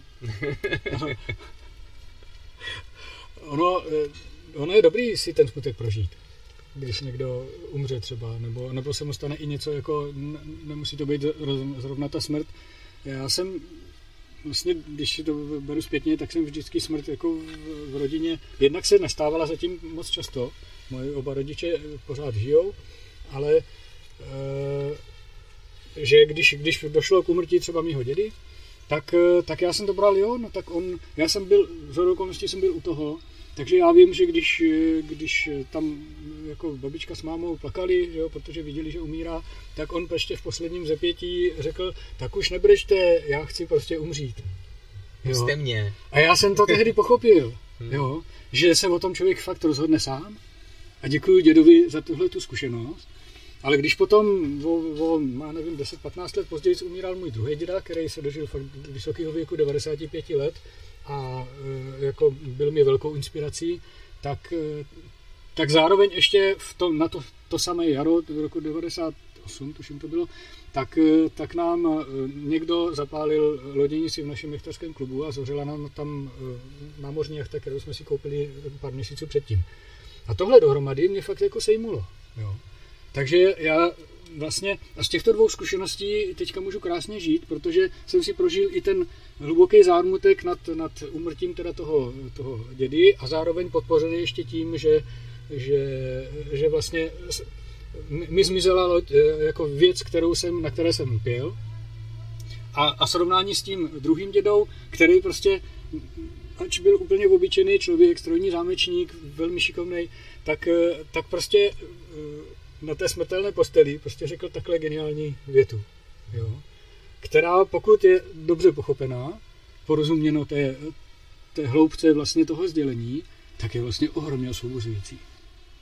Protože i když jsem byl potom při smrti toho druhého dědy eh, jako smutný a, a prožil jsem si tu, tu lítost toho, že odešel, tak pořád jsem tam měl už tu zkušenost s tím, že, že prostě, jo, teď já se s ním můžu potkat, až já umřu, minimálně poté, ale později jsem zjistil, že vlastně se s ním můžu potkat kdykoliv chci, protože člověk má mimo smyslový vnímání, tak jako ho mají zvířata, akorát jsme ho zastrčili někam jako do kouta, že to se dělá, to jako není, to není vhodný. A, a taky tomu hodně přispělo to, když jsme začali mluvit, což už je hodně dávno, protože jsme najednou byli nadšení z toho, že jsme schopni přesně vyjádřit e, to, co máme na mysli. Jsme, jsme si to mysleli, že to vyjádřujeme přesně. A tudíž to mimo smyslové vnímání, který je naváhavější než, než žvanění, když to tak řeknu, tak jsme ho zasunuli jako nepotřebný. A teď ho znova objevujeme, protože zjišťujeme, že ano, můžeme mít jasno, jasnovidce nebo jasnovidné mimosmyslové vnímání, ale taky můžeme mít vnímání srdcem, tou opravdu univerzální láskou, kde když tohle to začneme trénovat a, a tvořit z, z toho srdce, tak poměrně brzo dojdeme k tomu, že vlastně není možné milovat sebe, pokud nemiluju všechny ostatní bytosti. A obráceně to platí tak. Ano, tím pádem to platí, platí obráceně, že potom i ty bytosti, které um, už si dovolili trochu vidět, tak milují taky mě. Vidím to krásně na koních, na psech, uh, vidím to i už na lidech dneska, uh, dokonce i v pracovním prostředí, nejenom prostě v rodinným nebo, nebo prostě mezi kamarádama. Čili je to o tom dovolit si pustit ten strach z toho, že mě někdo ublíží. Hmm. Protože když to nedovolím, tak mi nemůže nikdo ublížit. Ještě bych tomu dodal vlastně moji zkušenost, že je vidět potom ten rozdíl mezi tou úrovní těch slov a toho myšlení a tou úrovní hlubší na úrovni toho srdce. Když prostě ten člověk ti vlastně nerozumí, nebo e, tváří se tak, že ty, když mu předáváš něco ústně, tak ti nerozumí. Ale z nějakého důvodu se vedle tebe cítí dobře, protože tam probíhá něco na pozadí, čemu vlastně taky ještě nerozumí. Ale to je právě ta, ta hlubší rovina, prostě, kde on prostě dostává od tebe zprávu. Ty jsi naprosto přijatý takový, jaký jsi vedle mě. Ty tady můžeš normálně být důstojně a můžeš normálně se otevřít stejně tak, jako já jsem se otevřel. Já tě uznávám a proto ty se můžeš uznat úplně stejně. Je to možné a já ti to dokazuju tím, že tě uznávám. To je kouzelný, že vlastně tohle funguje eh, výborně se zvířatama, který my máme ve své píše eh, za ty hloupý, hmm. Ale oni tím, že nemluví, tak právě mají tu, eh, jak srdce, tak mysl otevřenou i do toho neverbálního, ne, netělesného, netělesné komunikace. My objevujeme na manažerských školeních a obchodnických vůbec jako neverbální komunikaci. Že? A, ale že tam je ještě další, daleko hlubší komunikace, kterou dokonce eh, ten člověk, který to ještě neumí, taky ani neovládá. Čili vůbec nevíme, že o sobě povídáme těm, co vidějí, o sobě povídáme vlastně úplně všechno. To je ta, to jedno z největších prozření na té cestě je v tom uvědomit si, že vlastně ten, kdo vidí víc než já, tak mě vidí úplně naživo. Jak, no. jako v té pohádce o, tom, o těch císařových nových šatech. A že vlastně se před ním ne, neschovám. Že on vidí, že teďka si zrovna vymýšlím a že se snažím zakrýt něco. A on, když je dobrý, tak ví i co. Každý na sebe všechno napráská. Je. Taky se s tím setkávám a ty taky, já to vím. Že prostě komunikujeme s bytostma a oni nám říkají, co mi to povídáš, když ty mě vůbec neznáš. Ale neuvědomuje si, že už po pěti minutách nějakého hovoru nebo přítom, stačí přítomnost té bytosti a on už na sebe všechno řekl. Mhm. Jo, a jenom prostě protože on je zvyklý to schovávat před ostatními a hrajou před ostatními hru, jakože navzájem to ne vlastně nevidí, aby tím netrpěli, tak si myslí, že tu hru ty budeš hrát taky. A ty, když na ní nepřistoupíš, tak se začne zlobit. A jak to, že mě vlastně vůbec než, neznáš? Mm-hmm. Ale... Jo, to jsme to šli k tomu, čím jsme začali. K těm důvodům, proč vlastně nejsme k sobě v komunikaci upřímní a proč si vlastně nevycházíme vstříc. Protože se bojíme, že ta vstřícnost bude zneužitá a, a bojíme se proto, že víme, že my bychom byli schopni taky tu opačnou vstřícnost zneužít. Protože my se vlastně, čím více zbavujeme těchto předpojatostí, jako jsem je teďka řekl, tak tím víc jsme vlastně nezranitelní. Protože se nás to nedotkne, když nás někdo z toho naškne. To se taky v těch eh, ezokruzích eh, duchovních eh, hodně dělá, že no, to jsi jenom nastavil zrcadlo, to, co mi říkáš, to seš vlastně ty. Ano, platí to do značné míry, ale na druhou stranu, kolik ten, co to říká, nakolik to říká z toho, aby právě bránil sebe před tím, že se mu nelíbí to, co jsem, to, co jsem mu ukázal. Já jsem mu to neřekl přece proto, abych ho urazil nebo poškodil. Já jsem mu to řekl proto, aby to viděl. Ano. Z aby, lásky k němu. Aby tu ano. důstojnost mohl získat tím, že to opustí. Ano. A on použije toto jako nástroj, jako zbraň proti tobě. Ano. Nějaký moudro, aniž by vlastně do hloubky chápal jeho smysl. Mm-hmm. Který mu říká, všechno, co vlastně teď mi říkáš, tak říkáš sobě. Tak si to uvědom. a, a vlastně nechápe ani to, že tím pokusem eh, na mě točit mě nemůže ublížit protože ta komunikace, ať je mimosmyslová, smyslová, jakákoliv, má vždycky dvě strany, tu moji a toho druhého. A to, co projde tou hranicí, znamená, že to ten jeden přijal.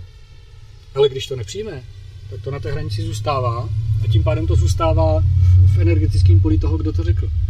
A pokud ten, kdo to řekl, řekl něco, co toho druhého má pozbudit a ten to nepřijal pro svoji malost, tak se vrátí ta energie zpátky tomu, kdo měl ten čistý záměr.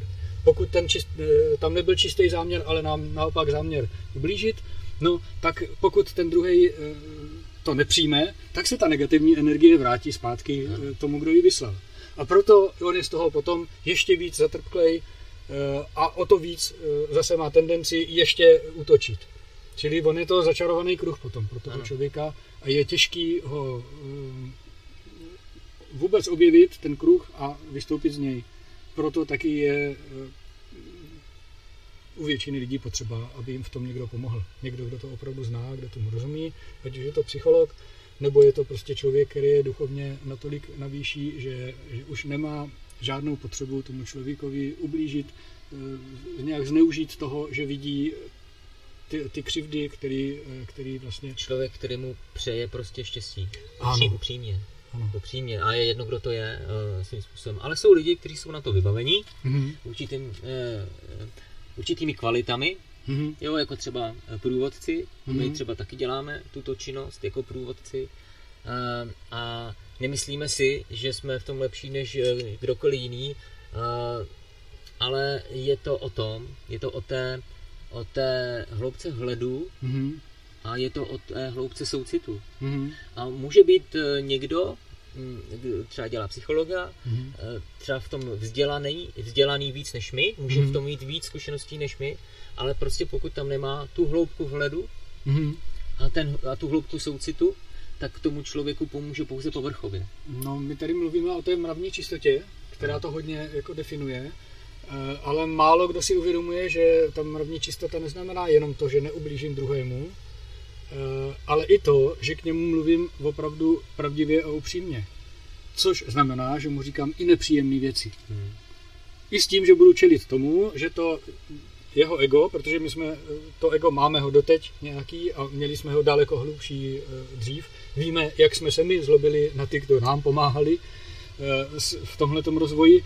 Takže nám, nás to nemůže rozhodit, to, že ten člověk jako na nás třeba vystartuje, anebo řekne, no to uzavře se vlastně pro, proti tomu. Dobře, prostě v tuto chvíli ta informace nebyla přijata, ale jak říkáš, mimo smyslově stejně e, doputovala tam, kam měla. A dobře, můžeme to klidně přerušit, necháme to, ať se to usadí, ať se to vyčistí a můžeme pokračovat za 14 dní, za měsíc, za dva roky, je to úplně jedno.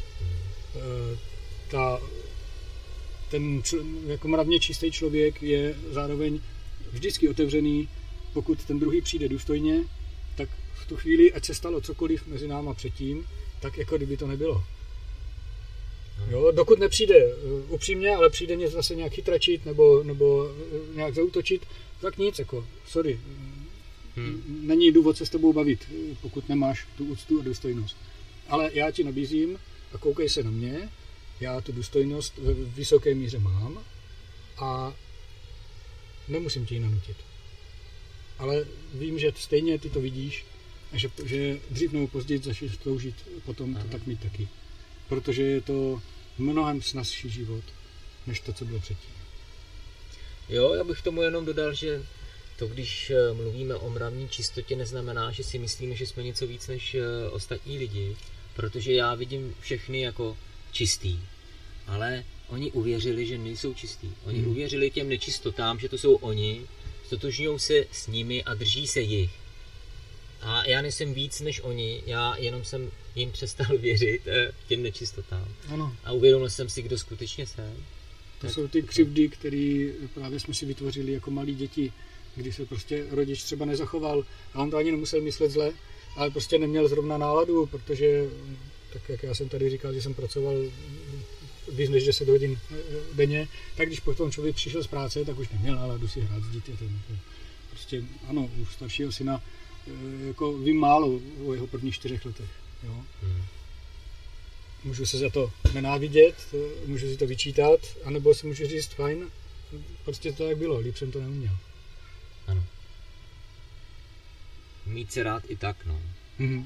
Tak jo, já pustím písničku a potom se vrátíme zase k našemu hovoru. Mm-hmm. Tak zatím. tak,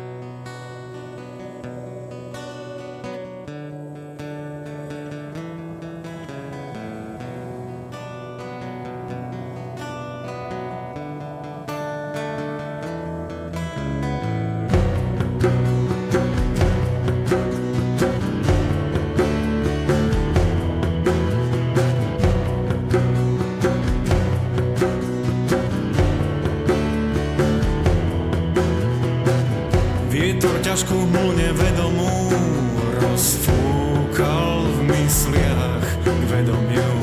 Od oceánu k pevninám, od púšti až ku horám. Veľká zväzť pre človeka, že múdrosť bytím preteká. Po planine cvala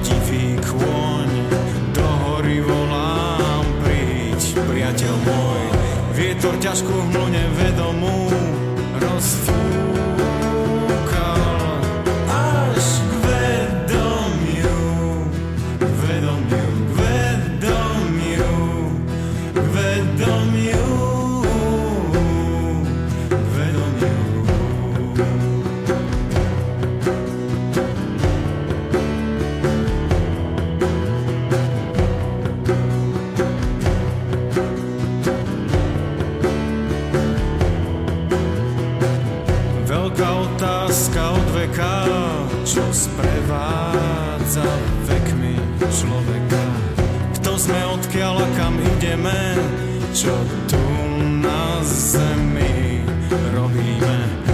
životu tykajú hodiny a lístie padá z koruny. Po planine kráča tichý mních, do hory volám, to je jeden z nich, ktorým ťažku hmlu nevedomú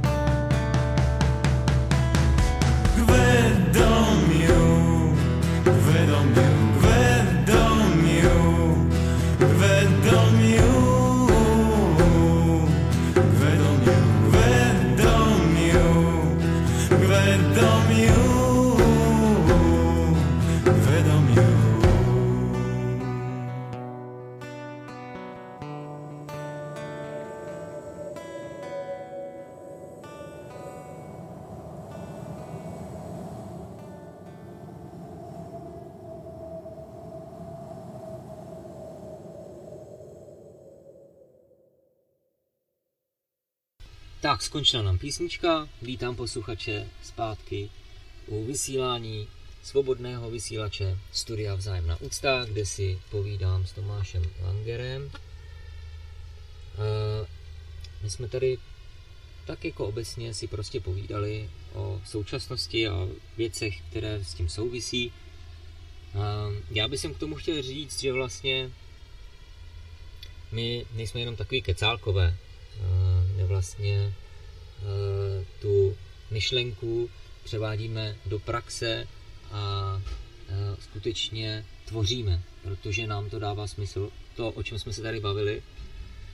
A to, co vlastně je naší motivací, to už jsme tady zmínili, je to důstojný život v důstojné společnosti. A vlastně neděláme nic jiného, než že se rozhlížíme, používáme selský rozum a tak trochu intuici, aby jsme viděli a vnímali i ostatní bytosti a společenství okolo nás, který mají stejnou motivaci. A s těma to bytostma se propojujeme a pracujeme na něčem, kde by mohlo pomocí nějakého spolutvoření dojít k té proměně, která je nevyhnutelná, všichni vlastně ji cítíme a vnímáme, že ten systém už nikdy se vlastně nevrátí do toho předcovidového, jako mnozí ještě ti zapšklí, kteří se drží zuby nechty eh, toho strachu ze změny, tak si myslí, že by se to ještě mohlo vrátit. Ne, nevrátí se to, ne, nikdy už to nebude stejné. Takže to, co teď přijde, je jenom a jenom na nás. Jsme se rozhodli, že když už nějaká změna přijít má, tak, aby to byla změna směrem k té důstojnosti, směrem k té vzájemné úctě. A proto děláme to, co děláme. Já bych chtěl teď teda, Tome, jestli by si mohl ty sám za sebe říct, jak to vidíš ty, tu činnost, třeba, které se teď věnujeme, protože my jsme nazvali tu naši vizi vzájemná úcta, stejně tak, jako se jmenuje toto naše studio. Ehm, jak to vidíš? Vzájemnou úctu v praxi. Jo. Ehm, na to se dá dívat samozřejmě mnoha různými pohledy. Jeden pohled je ten, že ehm, v tom svým nejbližším okolí se takto chovám. Chovám se tak k sobě a chovám se tak k ostatním. A a už několik let vlastně vnímám, eh, jaký to má důsledky na to okolí, eh, kdy ti lidi vlastně, spousta lidí je se mnou rádo, spousta lidí eh, se k tomu přidala a jsou samozřejmě lidi, kteří to nezajímá nebo kteří jsou v odporu vůči tomu. A je to tak v pořádku, každý, každý to má jinak. Eh, pak je další věc, jak, jakým způsobem vlastně se tohle šíří dál. Tak jednak to šíří ti, kteří, kteří se už přidali nebo kteří už vidějí, že to je zajímavý. Eh, šíří se to dál samozřejmě tím, že když vidím, že má někdo zájem, tak mu nabídnu eh, knihu Lumira lásky Maitreya Buddha Sutra, ve které se dozvědí víc, nebo je odkážu na, na pořady, které máme ať na svobodný vysílači nebo, nebo na YouTube. A takže to je takový to jako šíření v tom mikrosvětě. Ale to samozřejmě je šíleně zdlouhavý proces, takže e, ta vize, kterou máme, je vlastně propojovat podobné skupiny, jako jsme my, protože si uvědomujeme, že nejsme sami, tady jsme nějak Eh, eh, nebo jsme jedineční v tom, že pomáháme všem ostatním být jedineční. Takhle bych to řekl.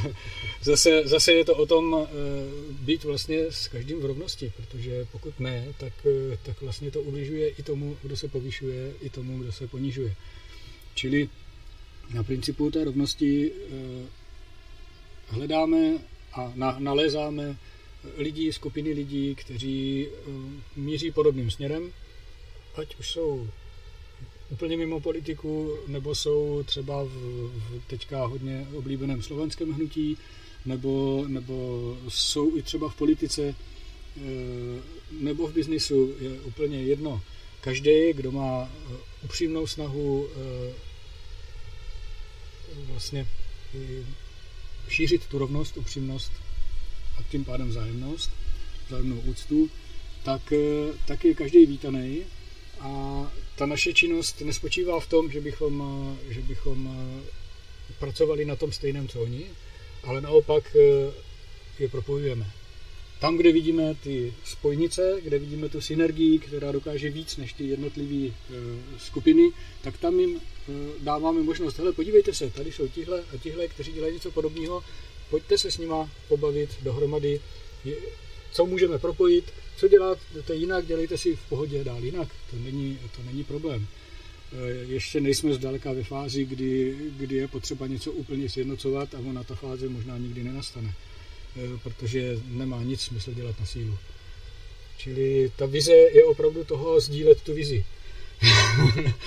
Řešeno takhle, takhle jednoduše. Hmm.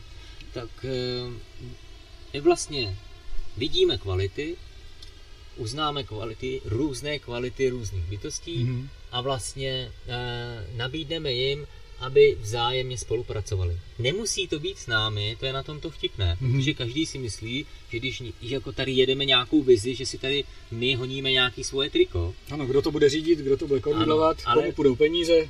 Naše motivace není, aby všichni nás poslouchali nebo něco podobného. Naše motivace je právě, aby ta bytost A, která má tuto kvalitu, bytost B má tuto kvalitu, a když se tyto bytosti spojí, tak se ty kvality znásobí a bude to ku ku prospěchu všem bytostem, tak je propojíme. Ano, a my nepotřebujeme ani v tom figurovat. Mm-hmm.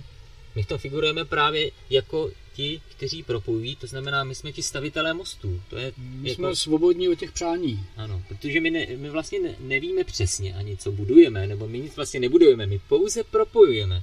A to, co z toho nakonec vznikne, ať to bude cokoliv, my vlastně máme jediný, jedinou tu motivaci, jen ať je to důstojné. Jen ať je to ve vzájemné úctě. A to, kam vlastně se to posune, to určí právě ty bytosti sami. Vy sami si určíte, jak chcete žít. Ano, a t- my, jenom to bude postavené na té platformě. Že naše vize je pouze platforma a ta platforma říká vzájemná úcta, důstojnost, sounáležitost, spolupráce, nemusíte na to být sami.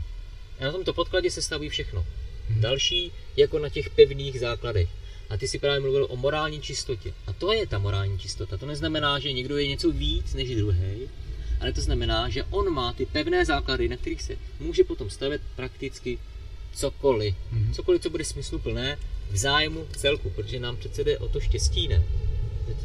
Aby jsme byli šťastní. Hmm. Jsme tu nějakou chvíli, mluvili jsme o pomíjivosti, no tak aby tu chvíli, co tu jsme, aby jsme zbytečně tak nějak netrpěli nespokojeností, aby jsme mohli tu být šťastní, aby jsme mohli tu důstojně nějak dožít, odžít si to tady. Hmm. Jo, a je naprosto v pořádku, když někdo tuhle vizi nezdílí, nechápe, eh, protože mu, mu nedává smysl. Eh, není to o tom, že bychom se eh, na takového člověka zlobili nebo na takovou skupinu. Jenom jde o to se poznat blíž a říct, pro, proti nás je to, eh, dokážeme to dělat ve vzájemnosti a v úctě, tedy důstojně. Dokážeme, tak pojďme do toho. Nebo se propojíme navzájem a mm, pokud to nefunguje, no tak si nebudeme říkat, že vy jste zlí a my jsme zlí. Prostě jsme se nepotkali, tak jsme se nepotkali, jedeme dál. Bude někdo jiný, kdo, kdo tomu bude nakloněný víc. A ono se to stejně jednou časem spojí. Protože to lidstvo není nekonečný, aspoň v tom daném časovém okamžiku, takže, takže to pořád směřuje k tomu, k tomu sjednocení. Byť nakonec eh, to mnoho, mnoho těch eh, států má ve svém názvu, že jo? United States, Sovětský svaz, eh, Evropská unie, hmm čili eh, my, my to už i slovně vyjadřujeme, že chceme. Akorát to vždycky uchopíme prostě nějakým způsobem, který většině nevyhovuje a hlavně není důstojný. Ale už v tom základu je tam právě to my proti těm druhým, my proti ano. těm ostatním. Mm-hmm. Ano, ale my to, o čem mluvíme my... proti sobě. Ano, prostě to je jedno, jaký z vás, ale vždy se vymezuje. Mm-hmm. Jo, a proto uh, my jsme tady vlastně My to, co navrhujeme, Mhm. tak je, tak je spojenectví živých bytostí, jako to není my proti ostatním, protože Ano. my jsme všichni na tom tady stejně a nikdo nemá víc ani my, nikdo nemá co Mhm. ztratit, ani nikdo si tady jako nemůže nic odníst. No. Ono to překročení duality dobra a zla je vlastně v tom eh, vidět každou bytost už jako dokonalou. A tím pádem e, není ani dobrá, ani zlá. A v tom případě, když se teď nedohodneme, tak to neznamená, že by byl někdo z nás zlej, jenom to znamená, že jsme se nedohodli. Ale není za, tom žád, zatím žádná stopa nějaké nechutí nebo, nebo zklamání nebo něčeho. Ano. E, prostě se navzájem poznáváme a buď to, to funguje, a pak je všechno v pořádku, anebo to nefunguje a pak je taky všechno v pořádku, ale už spolu eh, v tu, v tu danou chvíli nemusíme komunikovat. A každý si najdeme zase někoho jiného, kdo nám vyhovuje a eh, Já třeba přicházím do té interakce ve vzájemné úctě Mhm. a vytvářím tam důstojné pole. mhm, A z, toho, z této pozice mluvím s tou bytostí. A ta bytost mi odpovídá tak, aby si obhájela mhm, ně, něco svého, protože si stojí za svým přesvědčením a nedokáže ho překročit, tak prostě použije svůj rozum k tomu, aby si obhájila tuto svoji pozici a já ji naslouchám a vlastně nezlobím se na ní, protože já vím, že ona si dobrovolně volí, aby byla v mé přítomnosti nedůstojná a tak si zvolila, že vlastně nechce ani spolupracovat, ani nemůže spolupracovat ve vzájemné ústě s ostatními bytostmi na vytvoření důstojné společnosti. A této bytosti říkám, to je v pořádku, nechceš, ne, já tě nechci přesvědčovat o ničem. není tam ta ublíženost, tak ty nechceš, tak běž. Jo? Je to tvoje volba, Mhm. protože ty víš, Mhm. co se tady vlastně teď v tuhle chvíli děje. Mhm, A kolikrát ty bytosti třeba vůbec eh, na to nejsou zvyklí a vlastně dostávají se do takové bezvýchodné situace, protože poprvé v životě tře- se třeba můžou setkat s tím, že s nimi někdo jedná takto na rovinu, takto Mhm. ve vzájemné úctě se ještě nikdy s nikým nesetkali. upřímně. Upřímně ten člověk jim a oni zatím hledají, protože jsou zvyklí jednat vypočítavě, Mhm. jako ten můj postranní záměr hledají pořád. Proč, mi to, proč to dělat? Vlastně jakou výhodu si chce teďka tady Mhm, získat? mhm. Protože tak to prostě jsou lidi zvyklí Mhm. přemýšlet. No a z tohoto svého nastavení, který je jenom jeho předpojatostí, on může třeba i odmítnout tu moji nabídku a Mhm. říct jenom hmm, tady se mi něco nezdá, já jdu pryč. Ale to, co se mu nezdá, Kdo ví, co to pak bude chtít. přesně tak. Jo. A to je jenom program. Mhm.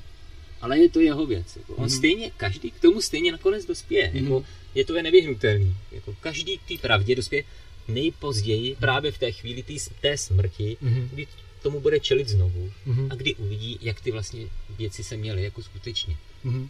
Ony paradoxy vlastně to fungují i obráceně, že jsou lidi, kteří by rádi se k nám přiblížili a v podstatě se jako eh, vnucují nedůstojně.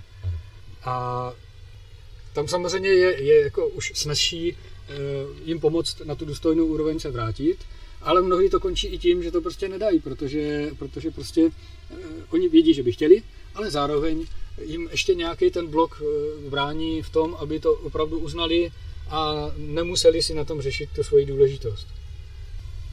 To je velká překážka. To je velká překážka upřímnosti. Opravdu velká překážka. Vůbec jako svobody, vůbec štěstí. Mhm. Velká překážka, kterou já sám jsem musel překonat. A ty to to víš svý, prostě No, my jsme s tím procházeli Mhm. všichni vzájemně a právě tady se ukazuje opět síla té spolupráce, Mhm. že v tom nejsi sám, protože my třeba jsme ze společenství sanghy, srdce darmy a my takto vzájemně se prostě vidíme, vzájemně jsme procházeli právě těmito eh, čištěním nečistot, nebo jak bych to nazval, prostě té sebedůležitosti.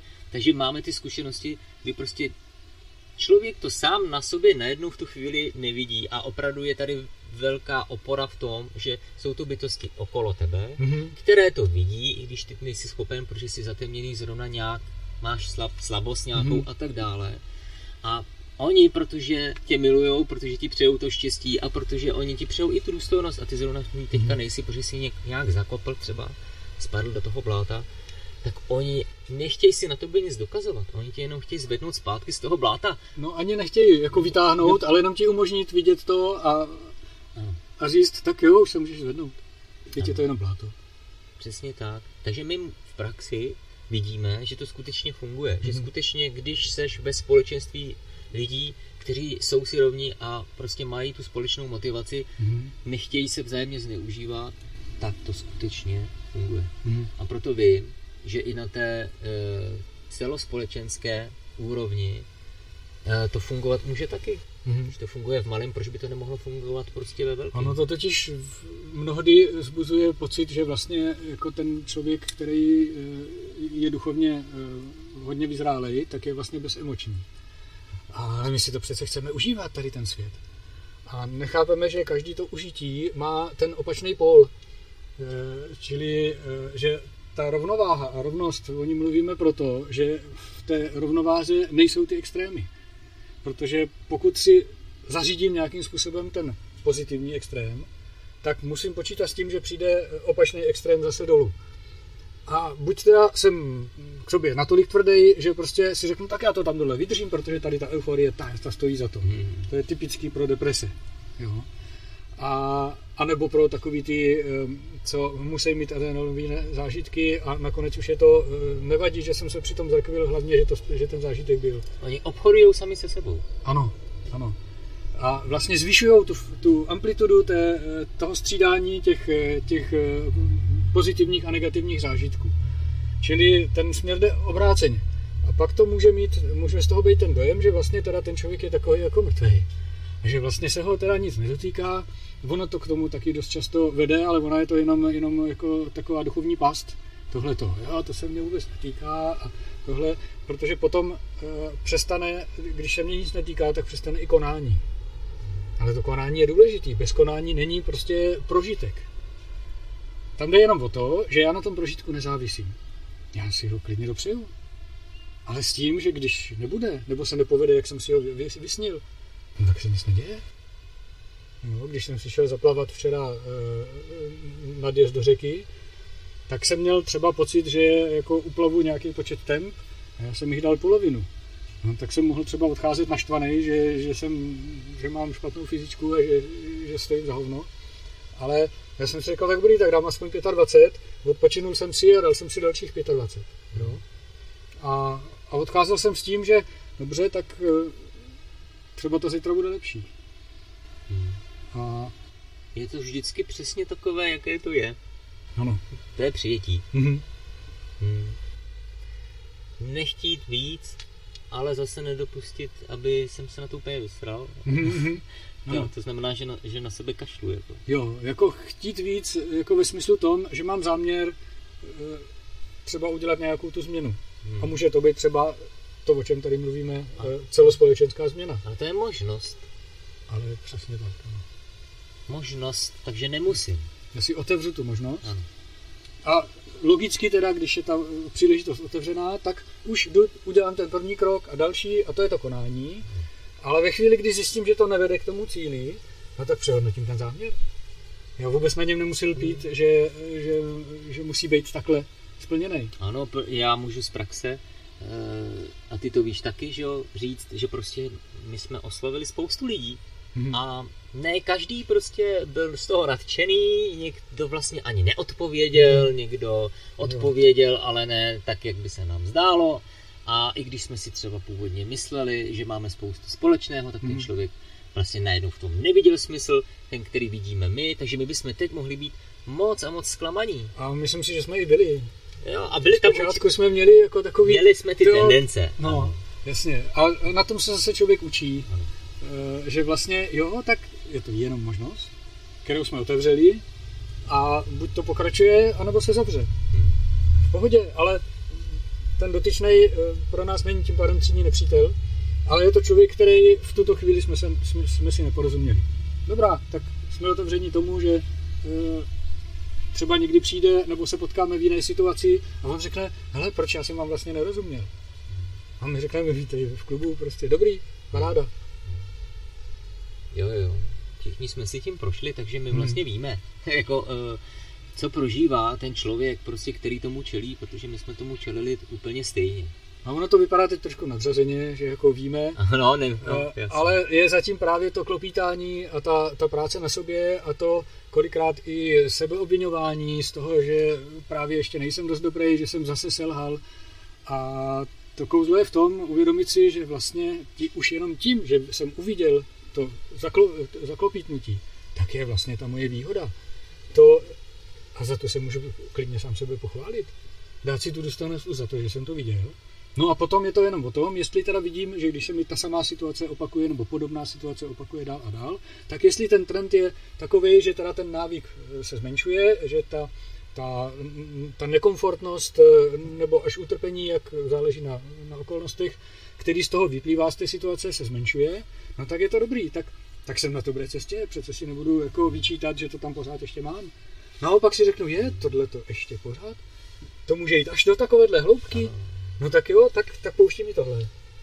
Ano, a tím jsme se dostali k tomu, že vlastně my nejsme jako dokonalí. Mhm. My jsme taky úplně obyčejní. Já si myslím, že právě ta dokonalost v úvozovkách spočívá právě v té obyčejnosti, v, té, Mhm. v tom přiznání si, že jsem úplně obyčejný. Mhm. Že na tom není vůbec nic jako zvláštního. A to je právě eh, to překročení té sebe důležitosti, jo, o, o které jsme mluvili. Dobře, máme nějakých pět minut, Mhm. tak ještě jenom nějak, jestli bychom to mohli uzavřít. Mě to připomnělo takový dva velikány, jednoho jsem už zmínil, tím jedním, protože je československý, tak začnu, a to je eh, prezident Masaryk, který vlastně byl z poměrně malých poměrů, že jo, někde z, jeho moravské výsky, a, a přesto se eh, jako dokázal svou vlastní pílí a taky velkou pravdomluvností, eh, někdy až moc ostrou, ale taky, taky si za to svoje vytrpěl, tak se stal až tím prezidentem, který byl, ano, ke konci už to, to ta jeho zamilovanost ve státě byla fakt kultem a, a bylo to až přehnaný, ale, eh, ale ten základ byl v tom, že on opravdu žil proto, aby tato země eh, získala tu svobodu. A ten druhý mi přijde zase velmi nenápadný a mnoho lidí o něm neví, už jsem o něm mluvil, Nikola Tesla. V podstatě geniální vynálezce, který byl geniální hlavně tím, že prostě eh, si dovolil, jako zase kluk z chudých poměrů, si dovolil vlastně věřit tomu, co mu intuice říká a jenom si šel za tím. A on vlastně eh, nejvíc těch vynálezů realizoval poté, co pracoval u Edisona, Eh, protože prostě Edison v něm rozpoznal to, že má, že má ty nápady dobrý. A to, že se pak jejich cesty rozešly, je jiná věc. A že byl vlastně Nikola Tesla umlčen vysloveně a ty jeho experimenty potom převzala armáda, tím pádem se samozřejmě nemohli povést, protože už tam nebyla ta mravní čistota. Proto ten filadelfský experiment dopadl tak, jak dopadl. Ale ten člověk jako takový byl mravně tak čistý, že radši si to vzal sebou do hrobu, než by, než by e, vlastně způsobil listu ty škody. Byť samozřejmě něco, něco se z toho použilo a, a, a zneužilo, ale zase to byl člověk, který, který raději, raději zemřel v chudobě, než, eh, než by e, svou činností ublížil lidem, když viděl, že ho nepochopili. Dobře. Hm. Ale já vlastně teď si říkal, že eh, chceš říct nějaký příklad a já nevím teď, k čemu to bylo. Eh, No, bylo to k tomu, k tomu že, že máme jako v historii příklady těch lidí, kteří dělali to s mravní čistotou. Nakonec i o Václavu Havlovi jsme mluvili. Jo, A jo. našli bychom spoustu dalších, Hmm. jo, i dnešních lidí. Eh, A spoustu těch lidí se najde určitě spousta špíny. Ano, A i na nás, když někdo bude chtít, tak určitě najde spoustu špíny. Ale právě je to o té motivaci. Pokud Mhm. má někdo motivaci hledat na někoho špínu, tak vlastně ten, ten člověk eh, vlastně ani nechce být šťastný. a na druhou stranu zase u nás, já vidím jako důkaz toho, že si na tom nechcem nic mít ukrást pro sebe, je ta otevřenost, se kterou všechno děláme. Že se k nám může přidat kdokoliv, může eh, nás jenom sledovat, eh, je to na volbě každýho a, a nakonec stejně říkáme to, co jsme tady teď dvě hodiny povídali, eh, stejně si to prověřte. Vyzkoušejte si to na vlastní kůži, Ano. protože to, co pochopíte hlavou, je jenom, jak se říká, menší polovina úspěchu. Ale skutečnost je to, co prožijete. To, co projde tím tělem, tou hmotou, eh, co si opravdu vyzkoušíte a víte, pak, pak máte v srdci neochvějnou jistotu, že to tak je. Nemusíte o tom pochybovat. Ale dokud si to sám člověk neprožije, tak, tak se to nedá vysvětlit. Hmm. Dá se jenom inspirovat. Kdo chce, inspiruje se, kdo nechce, nemusí. Nikomu to nebude vyčítáno. Doporučuji každému osobní kontakt. Není nad osobní kontakt. Pokud máte ně, svoje pochyby, uh, můžete se nám ozvat uh, třeba na e-mailu svcs nebo jak je ten náš e-mail? Studio vzájemná úcta svcs zavináč hotmail.com no. Případně přes náš kanál na YouTube Studio Vzájemná úcta přes náš kanál nebo stránku na Facebooku Studio Vzájemná úcta, případně přímo na stránkách našeho společenství srdce pomlčka dharmy.cz, kde třeba v sekci průvodci se můžete podívat, jestli vám někdo přijde sympatický na pohled nebo tak, nebo důvěryhodný, důvěryhodný nebo přes kontaktní formulář prostě obecně kontaktovat celou, eh, celou sanghu, eh, zeptat se, jak je možnost se s námi spojit. Eh, je tam sekce události, kde jsou pravidelné události, kterých se můžete zúčastnit, nějakého eh, setkání třeba je možné se zúčastnit eh, přímo osobního setkání, takže doporučujeme, zajímejte se, protože, jak už jsme tady zmínili několikrát, ta většina, mlčící většina, pokud k ní patříte, tak já vám říkám, že nemusíte že se nemusíte bát normálně se otevřít a začít otevřeně mluvit, že jste taky tady a že chcete taky žít důstojně. Tak to je vzkaz ode mě. Mm-hmm. Já bych ještě doplnil, že teď zrovna máme velkou výhodu v tom, že už jsou otevřené knihkupectví, čili i ti, kdo se ostýcháte eh, kontaktovat napřímo, zajděte si do knihkupectví, kupte si tam knihu Maitreya Buddha Sutra. E, najdete ji i online samozřejmě, ale každé dobré knihkupectví by ji mělo mít. A samozřejmě je to i tak, že je to psáno pro moderního člověka, je to těžké čtení, ale ty otázky, které vám z toho vyvstanou, už můžete poslat k nám, eh, ať už nás si nás najdete na Facebooku osobně každýho, nebo, nebo přes ty stránky.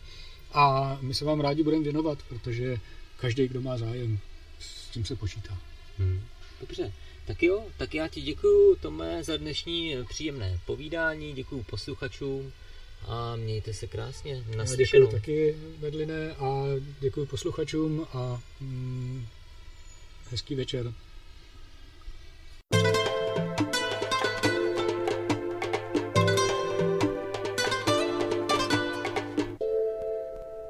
Svobodný vysílač, studio Vzájemná úcta.